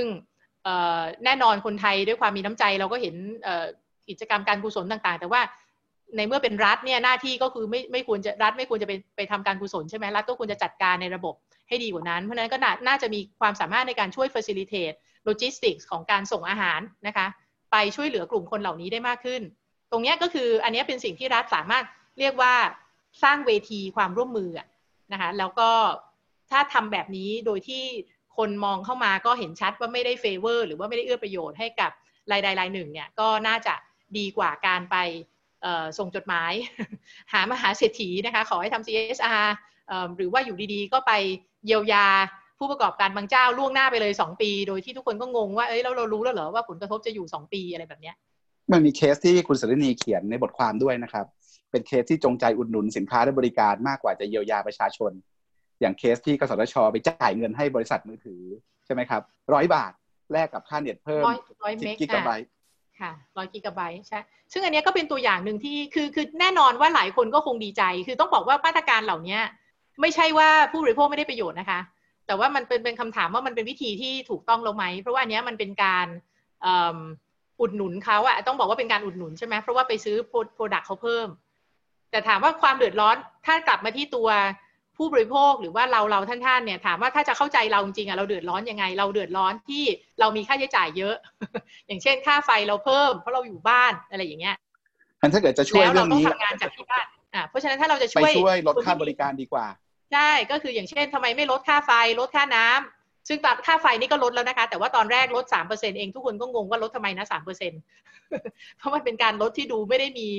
สาระอะไรเลยอย่างเงี้ยนะแต่ว่าเนี่ยแทนที่จะลดค่าน้ำค่าไฟค่าเน็ตทำไมต้องไปซื้อไปอุดหนุนเน็ต เอกชนเพิ่ม ในเมืองจริงก็หลายคนก็อาจจะไม่ได้ใช้ถึงขนาดนั้นก็ได้เนี่ยก็เป็นตัวอย่างอะคะว่ามันก็สะท้อนวิธีคิดเหมือนกันว่าเอ๊ะตกลงเนี่ยคุณทำนโยบายเนี่ยคุณชอบอ้างประชาชนเนาะแต่ว่าในความเป็นจริงคุณต้องการจะอุดหนุน ผู้ประกอบการมากกว่าจะช่วยประชาชนหรือเปล่า ผมผ่านยุคโควิดมาเนี่ย ผมนึกถึงบทความของอาจารย์นิธิเอียวศรีวงศ์ สมัยที่เคยอ่านตอนเด็กๆครับ ที่มีชื่อว่าสังคมนิยมข้างบน ทุนนิยมข้างล่าง คือเวลามีวิกฤตเศรษฐกิจเนี่ยเวลาบอกจะให้ไปช่วยคนเล็กคนน้อยข้างล่าง รัฐชอบอ้างว่านี่เป็นเรื่องทุนนิยมเพราะนั้นคนแพ้ก็ต้องตายไป แต่กับคนข้างบนเนี่ยธุรกิจขนาดใหญ่รัฐเข้าไปช่วยตลอด อ้างว่าถ้าเกิดธุรกิจอยู่ไม่ได้ สังคมก็อยู่ไม่ได้ เศรษฐกิจก็อยู่ไม่ได้ อาจารย์นิติก็เลยเขียนบทความเรื่องนี้ครับสังคมนิยมข้างบนทุนนิยมข้างล่าง มาเจอเคสหลายเคสในประเทศไทยเนี่ย ก็นึกถึงนะครับสำหรับคนเล็กคนน้อยคนที่อยู่ข้างล่างเนี่ย เป็นเต็มไปด้วยเงื่อนไข แต่กับคนข้างบนกลุ่มทุนใหญ่ธุรกิจขนาดใหญ่เนี่ยเต็มไปด้วยข้อยกเว้น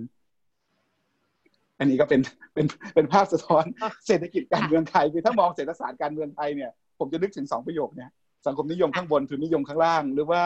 เอ่อข้อยกเว้นข้างบน สารพัดเงื่อนไขข้างล่าง เป็นแบบนั้นก็ก็คิดว่าก็เรื่องที่น่าเศร้าก็คือ ที่อาจารย์นิที่เขียนก็คงยังใช้ได้อะค่ะ จริง ๆ นึกถึงอีกคำหนึ่งด้วยของอาจารย์รังสรรค์ธนพรพันธ์อะที่ใช้คำว่าอันนี้จะลักษณะ อันนี้จะลักษณะของแก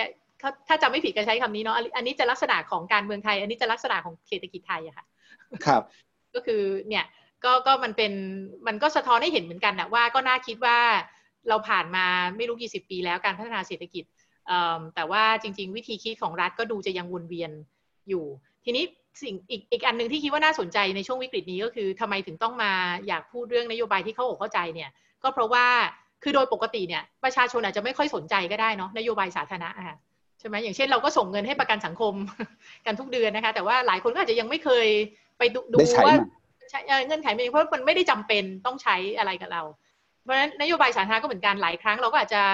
ปล่อยให้เป็นหน้าที่ของสสเขาก็ไปตรวจสอบทำงานนะคะ แต่ว่าในวิกฤตโควิดเนี่ย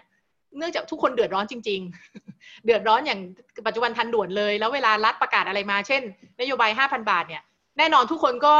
ต้องตามดูเลยว่า เอ๊ะทำยังไง แล้วเมื่อไหร่จะได้เงิน ใช่ไหมคะก็เขาเพราะว่าหลายคนก็ไม่สามารถจะรอไปถึง 3 เดือนข้างหน้าได้ ไม่สามารถจะรองเงินจากประกันสังคมไป 3 เดือนข้างหน้าได้ เพราะนั้นมันก็เลยเป็นตัวเร่งอะค่ะ คิดว่าที่ดีก็คือทำให้ประชาชนเนี่ยได้ไปเรียกร้องสิ่งที่ควรเป็นสิทธิ์ของเราเองนะคะในเรื่องของสวัสดิการพื้นฐานต่างๆ แล้วก็ ติดตามการทำงานของนโยบายสาธารณะชนิดที่เรียกว่าใกล้ชิดมากๆ ครับ เออมันก็คิดว่าก็เป็นโอกาสดีที่ที่เราก็จะได้เห็นว่าจริง ๆ แล้วรัฐราชการเนี่ยทำงานยังไง หลายคนกังวลว่าวิกฤตโควิดเนี่ยจะทำให้ปัญหาความเหลื่อมล้ำและการผูกขาดมันรุนแรงขึ้น เราควรมีมาตรการเตรียมจัดการรับมือโลกแห่งการผูกขาด และโลกแห่งความเหลื่อมล้ำในอนาคตยังไงครับ เอาเรื่องผูกขาดก่อนก็ได้โฉมหน้าของปัญหาผูกขาดเปลี่ยนไปไหมในวิกฤตโควิด คิดว่าโฉมหน้าของการผูกขาดจะเปลี่ยนไปไหมก็ต้องขึ้นอยู่กับว่าสสสนามแข่งขันเนาะมันจะหน้าตาเป็นยังไงใช่ไหมคะซึ่งแน่นอนจะถามว่าสนามแข่งขันหน้าตาเป็นยังไง ส่วนหนึ่งก็แน่นอนกลับไปที่เรื่องประสิทธิภาพ และประสิทธิผลของรัฐในการเยียวยานะคะแล้วก็รวมถึงมาตรการบรรเทาทุกลูกหนี้อะไรต่างๆที่เราคุยกันมาทั้งหมดนะคะเพราะว่า อย่างตอนนี้เราก็รู้อยู่แล้วว่าเศรษฐกิจไทยเนี่ยก็ยังไม่ใช่เศรษฐกิจฐานกว้าง คือ SME เนี่ยมีจำนวนเยอะก็จริงนะคะ แต่ว่ารายได้ทั้งหมดรวมกันก็ยังไม่ได้เป็นสัดส่วนที่เยอะมากของเศรษฐกิจนะคะ อันนี้มีงานวิจัยของอาจารย์กฤษเลิศสัมพันธรักษ์นะคะที่ที่ดีมากเลยที่นำเสนอในงานสัมมนาธนาคารแห่งประเทศไทยเมื่อปีก่อนก็ชัดเจนนะคะ ก็ค่อนข้างกระจุกตัวทีนี้ปัญหาคือว่าถ้าเกิด SME ล้มตายไปเยอะมากๆ ในช่วงโควิดเนี่ย แน่นอนทิศทางก็คือแนวโน้มเศรษฐกิจก็จะผูกขาดมากขึ้นอันนี้คือโดยปริยาย เพราะว่ามันมีผู้เล่นรายเล็กรายน้อยเนี่ยน้อยลงนะคะอันนี้คือด้านที่คิดว่าน่ากังวล เพราะฉะนั้นแต่ว่าถ้ารัฐบาลใส่ใจกับการเยียวยา SME จริง ๆ นะคะ นโยบายทุกอย่างที่พุ่งเป้าไปตรงนี้ไปดูในแง่ของรายละเอียดว่ามันถึงมือคนที่เดือดร้อนจริงๆเนี่ยรวมทั้งนโยบายเรื่องหนี้ต่างๆไอตัวลักษณะภาพของการผูกขาดเนี่ยมันก็จะไม่ได้แย่เท่ากับ นะคะเท่ากับที่จะเกิดนะคะถ้าเราปล่อยให้ SME ตายไปเยอะๆเพราะนั้นคิดว่าส่วนหนึ่งเนี่ยยังไม่ต้องดูอันนี้คือยังไม่ต้องดูด้วยนะว่าทุนใหญ่เนี่ยเขาทำอะไรนะคะนี่แค่ดูในแง่ของภาพหลวมๆว่าถ้า SME เขาอยู่ไม่ได้เนี่ยโดยปริยายมันก็คือจะมีการควบรวมกิจการมีการผูกขาดอะไรกัน คืออำนาจอำนาจทางเศรษฐกิจเนี่ยก็จะกระจุกตัวมากขึ้น ทีนี้อีกฝั่งหนึ่งก็คือถ้าเราไปดูว่าทุนใหญ่ทำอะไรหรือว่าได้ประโยชน์อะไรจากนโยบายรัฐเนี่ยอันนี้ก็เป็นอีกมิติหนึ่งเหมือนกันนะคะคือ คือต่อให้ SME เขาไม่ตาย ต่อให้เราดูแลเขาได้ เขาเอาตัวรอดได้ แต่หันไปดูรัฐเนี่ย รัฐก็มีวิธีเยียวยาทุนใหญ่ที่ตั้งที่เกิดคำถามได้ง่ายเลย อย่างเช่นเมื่อกี้เราคุยกันเรื่องของดิวตี้ฟรีเยียวยาสองปีอย่างเงี้ยนะคะแล้วแล้วก็ดิวตี้ฟรีนี่ก็ไม่ใช่ SME อยู่แล้วเห็นเห็นอยู่เนี่ย ไปทำให้เขาไปทำให้เขาได้ประโยชน์ไปเป็นหมื่นล้านเนี่ย อันเนี้ยแน่นอนว่ามันก็จะทำให้ผู้เล่นบางรายเนี่ยมีอำนาจมากขึ้นนะคะคือนอกจากจะไม่ได้เดือดร้อน จากวิกฤตแล้วเนี่ยยังมีอำนาจมากขึ้นมีอำนาจทางเศรษฐกิจมากขึ้น อาจจะมีอำนาจทางการเมืองมากขึ้นด้วยก็ได้นะคะเพราะว่าก็อยู่ที่ว่าเขาไปต่อรองกันยังไง เพราะฉะนั้นตรงนี้คิดว่าสุดท้ายมันก็หนีไม่พ้นบทบาทของออการทำงานของรัฐเหมือนกันนะคะแต่ว่าหลักๆเนี่ยทุนใหญ่ก็คือเขาไม่ใช่ไม่กระเทือนนะคะทุนใหญ่ในต้องบอกว่าอันนี้พูดพอฟังแล้วจะคล้ายๆกับว่าทุนใหญ่เขาไม่กระทบจริงๆก็กระทบนะ อย่างเช่น พวกที่ทำธุรกิจค้าปลีก หรือว่าทุนใหญ่ที่ทำโรงแรม ท่องเที่ยวอะไรพวกนี้เขาก็กระทบไปเยอะเหมือนกันนะเพียงแต่ว่าความที่เป็นทุนใหญ่เนี่ยสายป่านเขาน่าจะหนาน่าจะหนานะคะมันก็คิดว่าเขาน่าจะมีโอกาสเอาตัวรอดหรือว่าฟื้นฟื้นคืนชีพ แล้วก็แข็งแกร่งเหมือนเดิมได้นะคะเพราะนั้นเลยคิดว่าอำนาจเหนือตลาดของทุนใหญ่เนี่ยมันไม่น่าจะถูกเเรียกว่าริดรอนอะไรไปขนาดนั้นนะคะมีหลายคนพูดเรื่องของเทคโนโลยีนะคะพูดเรื่องของ disruption ว่าเออโควิดเนี่ยมันจะเร่ง ให้บริษัทต่างๆเนี่ยเข้าสู่เทคโนโลยีมากขึ้น ซึ่งอันนี้ก็เห็นด้วยนะคะว่าเออมันก็จะคือมันก็มี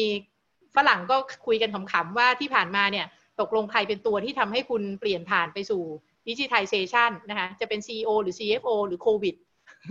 บางคนไม่ใช่ทั้ง CEO แต่ว่าคือโควิดนั่นแหละทำให้คุณเปลี่ยน ทีนี้บางคนก็มองในแง่ดีอะว่าเออเนี่ย digital disruption นะ ก็คือโอกาสของคนเล็กคนน้อยอ่าเพราะว่าดิจิทัลเนี่ยมันต้นทุนถูก ใครๆก็เข้าถึงได้ แต่ในความเป็นจริงมันก็ไม่ได้ง่ายขนาดนั้นนะคะก็คือเราก็ต้องยอมรับว่ายิ่งมีเป็นบริษัทใหญ่เนี่ยทุนใหญ่ก็ยิ่งมีทรัพยากรเยอะก็ยิ่งมีโอกาสที่จะเข้าถึงเทคโนโลยี แล้วก็ได้ประโยชน์จากสิ่งที่เรียกว่า Big Data เนี่ยมากกว่านะคะอย่างตอนที่เราตอนแรกเราก็ดีใจกับเรื่องของอีคอมเมิร์ซในเมืองไทยว่าเอ้ยมันก็น่าจะเป็นโอกาส ซึ่งจริงมันก็เป็นโอกาสนั่นแหละ เราก็เห็นการเติบโตของอีคอมเมิร์ซหลายเจ้าในประเทศไทยนะคะแต่ว่าสุดท้ายแล้วมันต้องมีที่ขายนะคะพื้นที่ในการขายเนี่ย ก็ไม่ใช่พื้นที่ที่ไม่มีต้นทุนนะคะเพราะฉะนั้นจริงๆแล้ว มันก็ยังมีแง่มุมบางอย่างที่สุดท้ายมองว่าไม่ว่าจะเป็นเทคโนโลยี หรือว่าไม่ว่าจะเป็นเรื่องของการที่มีสายป่านยาวเนี่ยสุดท้ายก็เอื้อให้ธุรกิจที่ใหญ่เนี่ยได้ครองอำนาจต่อไป แล้วก็จริงๆ ต้องบอกว่าประเทศไทยเนี่ยตั้งแต่ไหนแต่ไรมาเนี่ยอันนี้ก็เป็นประเด็นที่อาจจะถกเถียงกันได้ว่าอำนาจผูกขาดหรืออำนาจเหนือตลาดเนี่ยมันมาจากความเก่ง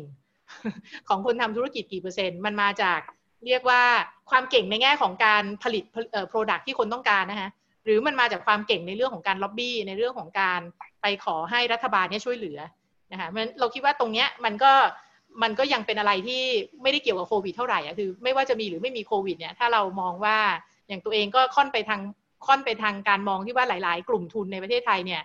มันไม่ใช่ที่เขาเก่งมาด้วยตัวเองนะ มันเป็นความเก่งส่วนหนึ่งมาจากที่นโยบายรัฐเนี่ยช่วยเขาเยอะมาก เพราะฉะนั้นถ้าเกิดว่าทิศทางเป็นแบบนี้ ต่อให้ไม่มีโควิด ถ้ารัฐบาลยังคิดเหมือนเดิมเขาก็ได้ประโยชน์เหมือนเดิม ครับเรื่องความเหลื่อมล้ำนะครับโฉมหน้าใหม่ของปัญหาความเหลื่อมล้ำเป็นยังไง มีอะไรที่เราต้องคิดใหม่เกี่ยวกับเรื่องความเหลื่อมล้ำบ้างความเหลื่อมล้ำนี่จริงๆคิดว่ามีสองประเด็นที่ส่วนตัวรู้สึกว่าน่าสนใจดีนะคะ คือประเด็นแรกก็เห็นด้วยกับที่หลาย ๆ ท่านพูดจริง ๆ ก็ในระดับโลกหลายคนก็ดูจะคิดแบบนี้ว่าโควิดเนี่ยมันมาเหมือนกับมันเป็นตัวเร่งอะ่ะหรือว่ามันเป็น มันเป็นเป็นพายุที่มาเป่าพรมให้หลุดออกไป แล้วเราก็มองเห็นว่าสังคมเราจริงมันซุกซ่อนปัญหา หรือว่าความเหลื่อมล้ำไว้ขนาดไหนอะไรเงี้ยหลาย ๆ เรื่องที่เราอาจจะอย่างเช่นเราอาจจะไม่เคยรู้ว่าเออคนที่เป็นคนไร้บ้านหรือว่าเป็นแรงงานข้ามชาติเนี่ยเขาอยู่กันยังไงนะคะหรือว่าเขามีปัญหากันขนาดไหน หรือว่าหลายคนอาจจะตกใจที่เห็นภาพโอ้โหทำไมคนไปออกันที่หมอชิดต้องกลับบ้าน ทำไมไม่ทำไมไม่อยู่ที่บ้านล่ะรัฐบาลบอกให้อยู่ที่บ้านอะไรคือมันก็คือมันก็เป็นสิ่งที่ทำให้เราต้องทำความเข้าใจมากขึ้น แล้วเราก็ได้มองเห็นชัดขึ้นว่าไอ้ความเหลื่อมล้ำในสังคมไทยเนี่ยเออเราก็เป็นท็อปห้าอย่างที่เขาว่าไว้จริง ๆ ในเรื่องของความเหลื่อมล้ำนะคะ ทีนี้ประเด็นต่อมาที่คิดว่าน่าสนใจคือแล้วมันจะนำไปสู่การเปลี่ยนแปลง หรือว่ามันจะนำไปสู่ความเหลื่อมล้ำที่ลดลงได้ไหมนะคะนั้นที่คือตรงนี้คิดว่าเวลาเวลาไปตามอ่าน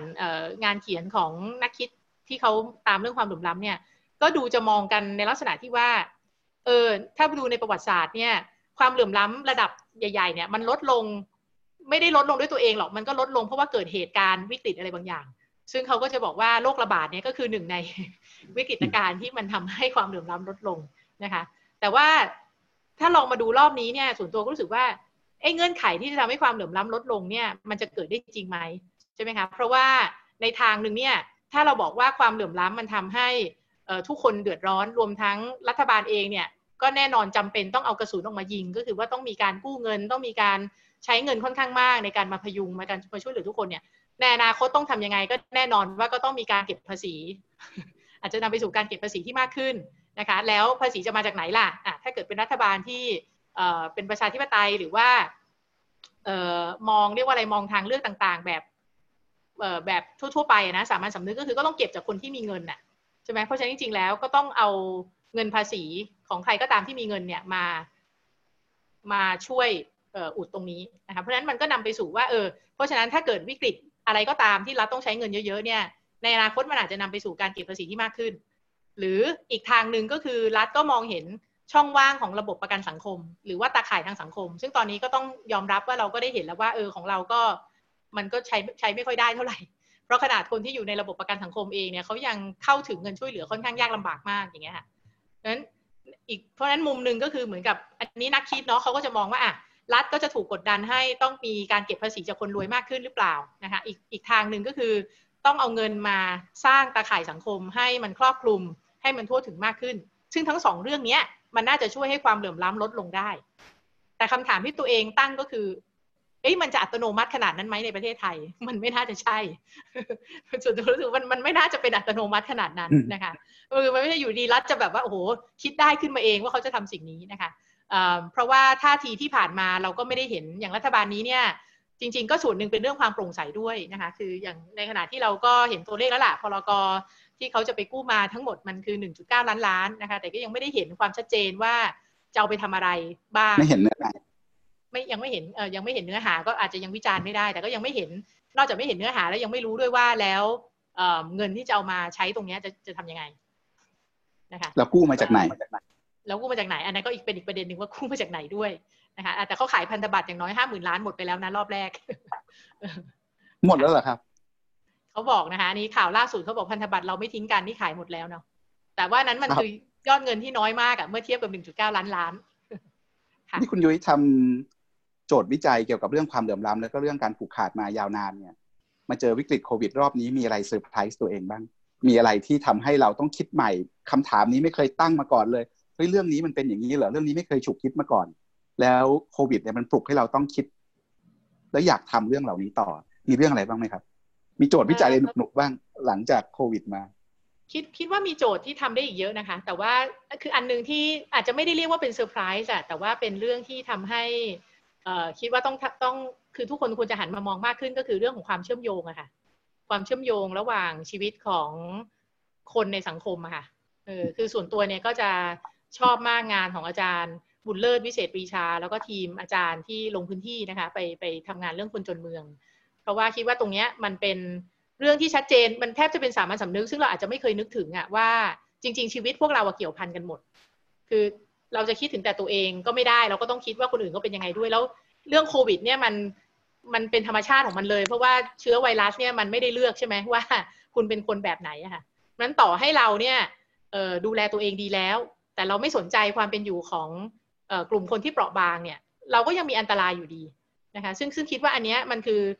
ภาพในเมืองไทยอาจจะยังไม่ได้ชัดมากแต่ภาพตอนนี้ที่ชัดมากคือสิงคโปร์เพราะว่าที่เขาเกิดระลอกสองโควิดเนี่ย อันนี้มาจาก เเรียกว่าหอพักของแรงงานข้ามชาตินะคะที่ที่ก็ทำให้เห็นเลยว่า แล้วคนสิงคโปร์จำนวนมากก็ก็ตื่นตระหนกกันก็เพิ่งมาเห็นว่าโอ้โหนี่เขาอยู่กันแบบแออัดมาก แล้วก็เป็นสภาพความเป็นอยู่ที่พูดง่ายรัฐบาลเองก็ต้องออกมายอมรับเลยว่าที่ผ่านมาเนี่ยเขาไม่ได้ดูแลมากพอนั้นตราบใดที่กลุ่มชุมชนแรงงานข้ามชาติเขายังมีความเสี่ยงอะ ก็ทั้งสังคมก็คือยังมีความเสี่ยงนะคะเพราะฉะนั้นคิดว่าโควิดเนี่ยในมุมหนึ่งมันก็มา เรียกว่าอะไรอะมันก็เหมือนกับมาฉายภาพให้เห็นนะว่าเฮ้ยมนุษย์เราเนี่ยมันเชื่อมโยงกันจริง ๆนะคะ แล้วก็ที่เราก็พูดกันมาตลอดเป็นนามธรรม ฟังดูเป็นนามธรรมว่าเราอยู่ไม่ได้ถ้าไม่มีคนอื่นเนี่ยจริงๆมันไม่ใช่นามธรรมอะอันนี้มันคือเรื่องจริงนะคะเราจะ work from home ได้ยังไง ถ้าไม่มีการทำงานของคนที่เขาออกไปเสี่ยงในหลาย ๆ เรื่องที่ให้เรา work from home ได้สำเร็จอะไรเงี้ยก็คิดว่าเรื่องนี้เป็นเป็นเรื่องที่อยากทำวิจัยหรือว่าอาจจะไม่ใช่วิจัยอะค่ะแต่ว่าเป็นโจทย์ที่อยากจะ ทำความเข้าใจแล้วก็ฉายภาพความเชื่อมโยงนี้ให้ชัดขึ้นครับจากเรื่องผูกขาดเรื่องเหลื่อมล้ำมาคล้ายกันที่เรื่องความยั่งยืนนะครับ คุณสรินีทำงานสร้างโลกที่ยั่งยืน ทีนี้โจทย์เรื่องความยั่งยืน เรื่องธุรกิจเพื่อสังคมเนี่ยมันเปลี่ยนไปยังไงในยุคโควิดครับเออโอเคค่ะเรื่องเรื่องความยั่งยืนเนี่ยคิดว่า อันนี้จริงๆต้องบอกว่าถ้าคนที่ทำงานวิจัยสายเนี่ยก็จะไม่ค่อยเซอร์ไพรส์เท่าไหร่ เพราะว่าจริง ๆ เวลาเราอ่านพวกรายงานความเสี่ยงโรครายงานความยั่งยืนอะไรต่างๆเขาก็จะพูดว่าโรคระบาดเนี่ยถือเป็นเอ่อเป็นความเสี่ยงนะคะสำคัญด้านสังคมและสิ่งแวดล้อม แล้วก็เราก็จะอ่านประโยคนี้มามานานแล้วเพียงแต่ว่าพอมันเกิดจริง ๆ เนี่ยมันก็ทำให้เห็นเลยว่าความไม่พร้อม คืออย่างที่บิลเกตส์หรือว่าบางคนเคยเตือนเนี่ย บางคนก็อาจจะรู้สึกว่าเอาบิลเกตส์พูดอะไรอะมันจะเป็นคือมันจะไม่พร้อมขนาดนั้นได้ยังไงนะเราก็ผ่านซาร์สมาแล้วก็ผ่านโรคอะไรต่ออะไรมาแล้ว แต่ว่ามันก็เห็นว่าโอ้นี่คือระดับความไม่พร้อมจริงๆนะคะที่จะที่จะรับมือแล้วมันก็ทำให้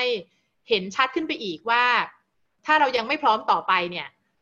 ถ้าเกิดเหตุการณ์แบบนี้อีกโรคนี้ก็คงไม่ใช่โรคสุดท้ายที่เราจะเจอนะคะมันก็ทำให้คิดต่อไปว่าแล้วเราจะไปรับมือกับอนาคตหลังจากนี้ได้ยังไง คือส่วนตัวมองว่าอย่างตอนที่เกิดภาวะโลกร้อนเนี่ยหรือ climate change เนี่ยซึ่งมันก็เป็นประเด็นใหญ่ในในบรรดาคนที่ทำงานเรื่องความยั่งยืนเนี่ย ประเด็นหนึ่งหลายคนก็จะรู้สึกว่าทำให้มันยากก็คือมันเชื่อมโยงยาก คือทำให้คนเข้าใจว่าเนี่ย climate change เนี่ยนะมันเป็นปัญหานะคะที่ต้องลุกขึ้นมาแก้กันแล้วเนี่ยโอ้โหกว่าจะเชื่อมโยงมาให้ถึงชีวิตประจำวันเนี่ยมันแบบหลายตลบมาก แต่ว่าโควิดเนี่ยมันคือชีวิตประจำวันชัดๆเลยเพราะว่าอยู่ดีๆ เราก็ไปไหนไม่ได้อะไรอย่างเงี้ยนะอยู่ดีๆ เราก็มีความเสี่ยงที่จะติดเชื้อ ซึ่งถามว่ามันมีความเชื่อมโยงกันไหมจริงๆประเด็นประเด็นความไม่ยั่งยืนในโลกนี้ค่ะประเด็นใหญ่ๆจริงๆมันเชื่อมโยงกันหมด มันไม่ได้อยู่กันโดด ใช่ไหมอย่างอย่างโควิดเนี่ยส่วนหนึ่งก็คือเราทำลายถิ่นที่อยู่อาศัยของสัตว์ป่าเยอะมาก มันก็ทำให้มีแนวโน้มที่สัตว์ป่ามันจะเข้ามาใกล้มนุษย์มากขึ้นอยู่แล้วนะคะแล้วก็ climate change เองก็ทำให้สภาพภูมิอากาศ คือ climate change ความหมายคือสภาพภูมิอากาศปั่นป่วนพอปั่นป่วนมากๆ มันก็กระทบต่อถิ่นที่อยู่อาศัยของสัตว์เหมือนกันนะคะทำให้เพิ่มโอกาสที่จะเกิดไฟป่าอะไรต่างๆ เพราะจริงๆแล้วปัจจัยที่เป็นเรื่อง sustainability หรือความไม่ยั่งยืนเนี่ยเชื่อมโยงถึงกันและกัน แล้วโควิดก็ควรจะทำให้เรามองเห็นนะว่า เราไม่สนใจไม่ได้แล้ว เพราะว่าสุดท้ายมันก็กระทบเราด้วยนะเพราะฉะนั้นจริงคิดว่าโควิดเนี่ยมันก็น่าจะเออคือถ้ามองในแง่ดีก็คือน่าจะยิ่งทำให้บริษัทต่างๆ รวมถึงรัฐเนี่ยให้ความสนใจกับประเด็นความยั่งยืนมากขึ้นนะคะอันนี้มองในแง่ดีแต่ว่าถ้ามองในแง่ร้ายก็คือว่าบางคนก็อาจจะมองแบบเป็นเรื่องของการล้างโลกอะว่าก็เนี่ยถ้าเราเจออะไรขนาดนี้เนี่ยสุดท้ายก็ ช่วยไม่ได้แหละมนุษย์ก็ต้องตายไปสักครึ่งหนึ่งหรืออะไรคือคือคล้ายๆกับมีมีทัศนคติที่ว่ายังไงเราก็จัดการอะไรไม่ได้ซึ่งอันนั้นมันไม่ควรจะเกิดขึ้นอะเราควรจะคิดว่าเราสามารถทำให้ให้โลกมันยั่งยืนกว่านี้ได้ ทีนี้ตัวละครต่างๆ ในสังคมทั้งรัฐทั้งภาคธุรกิจเอง ทั้งประชาชนจะร่วมกันสร้างธุรกิจที่ยั่งยืนยังไง บทบาทของรัฐทำอะไรได้บ้างทำยังไงให้มันวินวินทั้งธุรกิจและประชาชนได้ประโยชน์ ทำยังไงเราถึงจะส่งเสริมการสร้างคุณค่าร่วม หรือแชร์แวลูระหว่างธุรกิจกับสังคม ให้กำไรที่ธุรกิจที่ธุรกิจได้มาเนี่ยมันมาพร้อมกับการไม่ทำลายโลก ไม่ทำลายสิ่งแวดล้อมค่ะคือคือคิดว่าก่อนอื่นเลยเนี่ยคิดว่าถ้าใช้ภาษาเศรษฐศาสตร์หรือว่าแนวคิดเรื่อง externality หรือว่าผลกระทบภายนอกเนี่ยค่ะก็คิดว่ามันก็น่าจะเอาไปทำอะไรได้อีกเยอะนะคะเป็นจุดตั้งต้น เพราะว่าที่ผ่านมาเนี่ยถามว่าทำไมธุรกิจถึงไม่ค่อยสนใจ หรือว่าทำไมถึงไม่ยั่งยืน เหตุผลหนึ่งก็คือต้นทุนต่างๆ ที่มันเป็นต้นทุนในแง่ลบกับสังคมสิ่งแวดล้อมเนี่ยเขาไม่ต้องแบกใช่ไหมคะคือ climate change เนี่ยมันไม่มีใครไปบอกว่าเนี่ยคาร์บอนที่เกิดขึ้นนี่คือทั้งหมดนี่คือมีบินส่งมาเก็บแล้วให้ให้ธุรกิจจ่าย เพราะฉะนั้น externality อย่างเรื่องโควิดนี่มันก็เป็น externality หนึ่งเหมือนกันนะคะการที่เราไม่ดูแลนะคะสิ่งแวดล้อมมากพอเราไม่ได้สนใจประเด็นเหล่านี้ เราไม่ได้เตรียมเรื่อง infrastructure หรือว่าระบบสาธารณสุข ให้คิดถึงผู้คนเราไม่ได้มีนโยบายที่เข้าหัวใจคนเนี่ย มันเกิดต้นทุนที่แท้จริงอะ่ะอย่างมหาศาลเลยทั้งในแง่ของชีวิตจริง ๆ มันถึงชีวิตด้วยนะคะ เพราะว่าหลายคนก็ถึงขั้นต้องไปฆ่าตัวตายแล้ว แล้วก็คืออันนี้คือปัญหาที่ค่อนข้างหนักหนามาก ทั้งหมดเนี้ยมันเป็นต้นทุนที่เห็นชัดเพราะฉะนั้นคิดว่ามันก็เป็นเรื่องของการเชื่อมโยงอะว่าเราจะก่อนอื่นก็คือส่วนตัวก็ยังยังเชื่อยังค่อนข้างเชื่อในการพยายามทำทุกอย่างให้เป็นตัวเลขอะ อย่างน้อยมันไม่ทั้งหมดแต่ว่าก็ต้องทำให้ได้มากที่สุดนะคะเหมือนอย่างที่จริง ๆ ก่อนหน้าโควิด เรามีปัญหา PM 2.5 ใช่ไหมคะ ก็คือฝุ่น แล้วเราก็เริ่มเห็นความพยายามที่จะขับเคลื่อนเรื่องนี้แล้ว และความพยายามจากฝั่งนักเศรษฐศาสตร์ก็มีนักเศรษฐศาสตร์สิ่งแวดล้อมที่คำนวณออกมาให้เห็นว่ามันเป็นต้นทุนสุขภาพของประชาชนคนไทยเนี่ยคิดเป็นตัวเลขกี่แสนล้านบาทนะคะเพราะว่ามันทำให้เราป่วยจริง พอเราป่วยจริงเราก็ต้องไปรักษาแล้วไปหาหมออะไรเงี้ยมันก็คือมันก็ต้องมีคนไม่ว่าจะเป็นเราจ่ายเงิน หรือว่ารัฐจ่ายเงินค่ารักษาพยาบาล โควิดก็เหมือนกันมันก็คือในแง่หนึ่งมันคือ externality มันคือต้นทุนภายนอกของการที่เราไม่มีนโยบายที่ยั่งยืน แต่ทีนี้แน่นอนว่าความยากเนี่ยก็คือว่าไอ้ไอ้คือต้นทุนไอ้แบบนี้มันมหึมามาก แล้วธุรกิจแต่ละบริษัทเขาจะรู้ได้ยังไงว่าเขาต้องแบกรับเท่าไหร่นะคะส่วนตัวก็เลยมองว่า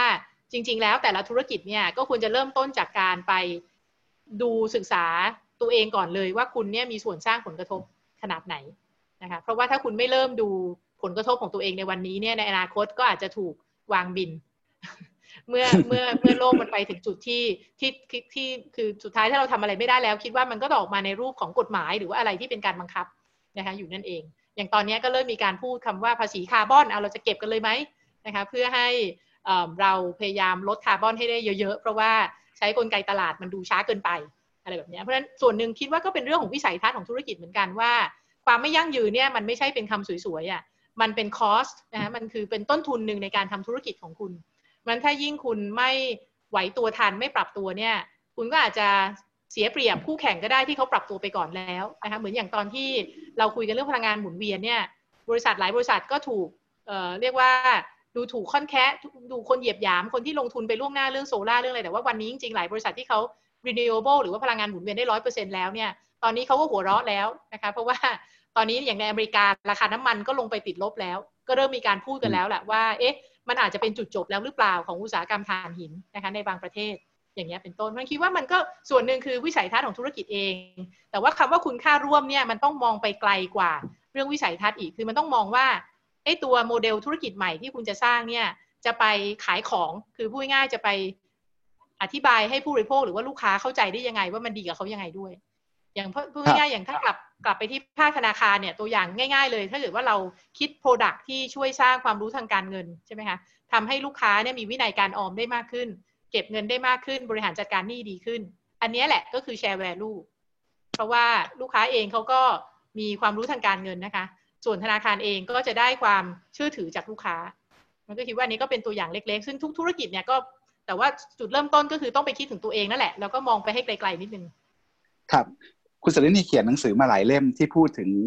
คนตัวเล็กๆ องค์กรเล็กๆ ที่ทำเรื่องใหญ่ในการเปลี่ยนโลกได้จากตัวเองเนี่ย รอบนี้เรามองเห็นนวัตกรรมทางสังคมหรือเศรษฐกิจอะไรที่น่าสนใจบ้างไหมครับ ในวิกฤตโควิด -19 คือถ้ามองในในในภาพของภาคประชาสังคมนะคะหรือว่าภาคประชาชนเนี่ยคิดว่ามันมีโมเดลที่น่าสนใจเกิดขึ้นหลายอันเหมือนกันนะคะที่เรียกว่าอันนี้ส่วนตัวเนื่องจากว่าตัวเองติดตามพวก social enterprise หรือว่ากิจการเพื่อสังคมเนี่ย นะคะก็เห็นว่าเออ อย่างรอบนี้ชัดเจนว่า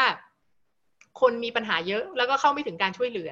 นะคะเราก็เริ่มเห็นแพลตฟอร์มใหม่ๆ อย่างเช่นโลโก้นะคะซึ่งก็คือการปรับตัว ซึ่งอันนี้ก็ต้องให้ให้เครดิตเลยก็คือ คนที่จริงๆแล้วอยู่ในธุรกิจท่องเที่ยวนะคะ แต่ว่าปรับตัวมาทำแพลตฟอร์มที่จะช่วยเชื่อมพ่อค้าแม่ค้ารายเล็กรายน้อยที่ทำร้านอาหารนะคะที่ขายอาหารในชุมชนเนี่ย เข้ากับคนสั่งซื้อนะคะเพราะนี้ถือว่า ใช่ใช่ค่ะก็นั้นก็คือนี่คือ Travel นะคะ ซึ่ง Travel เนี่ยก็คือกิจการเขาก็เป็นธุรกิจเพื่อสังคมอยู่แล้วเพราะนั้นก็เป็นตัวอย่างของโมเดลที่น่าสนใจแล้วเราก็เห็นว่าโมเดลแบบนี้มันน่าจะมีทำอีกเยอะ แล้วถ้ารัฐฉลาดเนี่ยรัฐก็ควรจะเข้ามาสนับสนุน จริงๆในบทความก็เขียนไปด้วยว่า เขียนไปด้วยว่าก็คือจริง ๆ ถ้าคุณจะยอมรับก็ได้นะรัฐไม่ต้องคิดว่าตัวเองรู้ทุกเรื่องก็ได้นะ อะไรที่ไม่รู้ก็ยอมรับว่าไม่รู้ก็ได้ ถ้ารัฐรู้สึกว่าฉันไม่รู้จักคนไร้บ้าน ไม่รู้จักคนเปราะบาง ไม่รู้จักว่าใครขาดแคลนอาหาร ไม่รู้จัก พ่อค้าแม่ค้าที่ขายอาหารเนี่ย อย่างน้อยที่สุดเนี่ยคุณก็สนับสนุนคนที่เขาทำอยู่แล้วนะคะแล้วก็ช่วยเชื่อมข้อมูลที่คุณมีอยู่แล้ว เช่นข้อมูลของเทศบาลต่างๆ เนี่ยให้กับกลุ่มเทคโนโลยีเหล่านี้ก็ได้ มันก็คือมันก็มีวิธีการอยู่แต่ว่าเพราะฉะนั้นโมเดลที่น่าสนใจช่วงนี้ก็คือโมเดลที่คิดว่ามันเป็นโมเดลที่เชื่อมอะค่ะคือคือมองแบบโลกสวยก็คือเชื่อมระหว่างคนในเมืองกับคนที่เป็นคนคนที่เป็นผู้ให้บริการหรือว่าเป็นพ่อค้าแม่ค้าในชุมชน อย่างตัวเองอย่างตอนนี้ก็มี บางบางเพจหรือว่าบางแพลตฟอร์มที่อาจจะยังไม่ใช่เป็นโมเดล แต่ว่ามันน่าจะยกระดับได้เช่น มีเพจหนึ่งใน Facebook ไม่แน่ใจอาจารย์ปกป้องเคยเข้าไปดูไหมมันชื่อกินช่วยเกษตรกร ไม่เคยครับเดี๋ยวต้องเข้าไปดูแล้วครับค่ะแล้วเดี๋ยวอาจารย์เดี๋ยวสักพักบ้านอาจารย์ปกป้องก็จะเต็มไปด้วยมะม่วงทุเรียนมะนาวอะไรต่างๆเนี่ยค่ะคือนี่ก็คือกลุ่มของคนที่เขาพยายามจะประสานนะคะ เพราะว่าตอนนี้ก็คือคนที่เขาทำ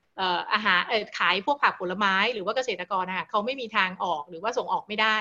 อันนี้ก็เป็นเพจที่เชื่อมให้เขามาขายตรงเลยให้กับผู้บริโภค แล้วที่น่ารักมากก็คือมีคนที่ช่วยแนะแนว แนะเคล็ดลับในการทำ marketing ในการขายให้ด้วย ครับนะเพราะคือเขาก็เห็นเลยว่าเอ้คุณขายขายอย่างนี้ยังไม่ได้นะ ต้องทำแล้วก็มีการเชื่อมกลายเป็นกลุ่มเล็ก ๆ ที่เกิดขึ้นไปช่วยเขาทำ marketing อะไรอย่างเงี้ยค่ะคือคิดว่าไอ้ตัวโมเดลเหล่านี้มัน มันมันเป็นการใช้เทคโนโลยีที่มีประสิทธิภาพก็คือมันมันเชื่อมคนที่เรียกว่า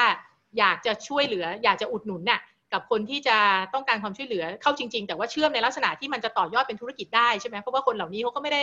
มันไม่ใช่ให้เปล่าอะเขาก็ซื้อขายกันจริง ๆ อย่างเงี้ยมันคิดว่าไอ้ตัวโมเดลแพลตฟอร์มที่เป็นลักษณะของ trust-based หรือว่าใช้ความไว้วางใจ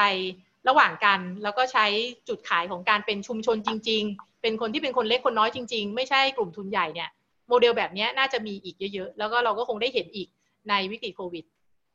ครับ วันนี้ขอบพระคุณคุณสรินีอาชวนันทกุลมากนะครับ ที่มาชวนเราคิดถึง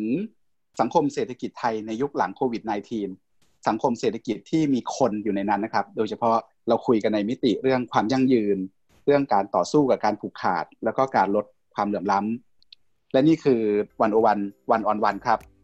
คุณสรณีอาชวนันทกุลและผมปกป้องจันวิทย์ลาไปก่อนครับ พบกันใหม่ในโอกาสหน้านะครับ วันนี้สวัสดีครับ สวัสดีค่ะ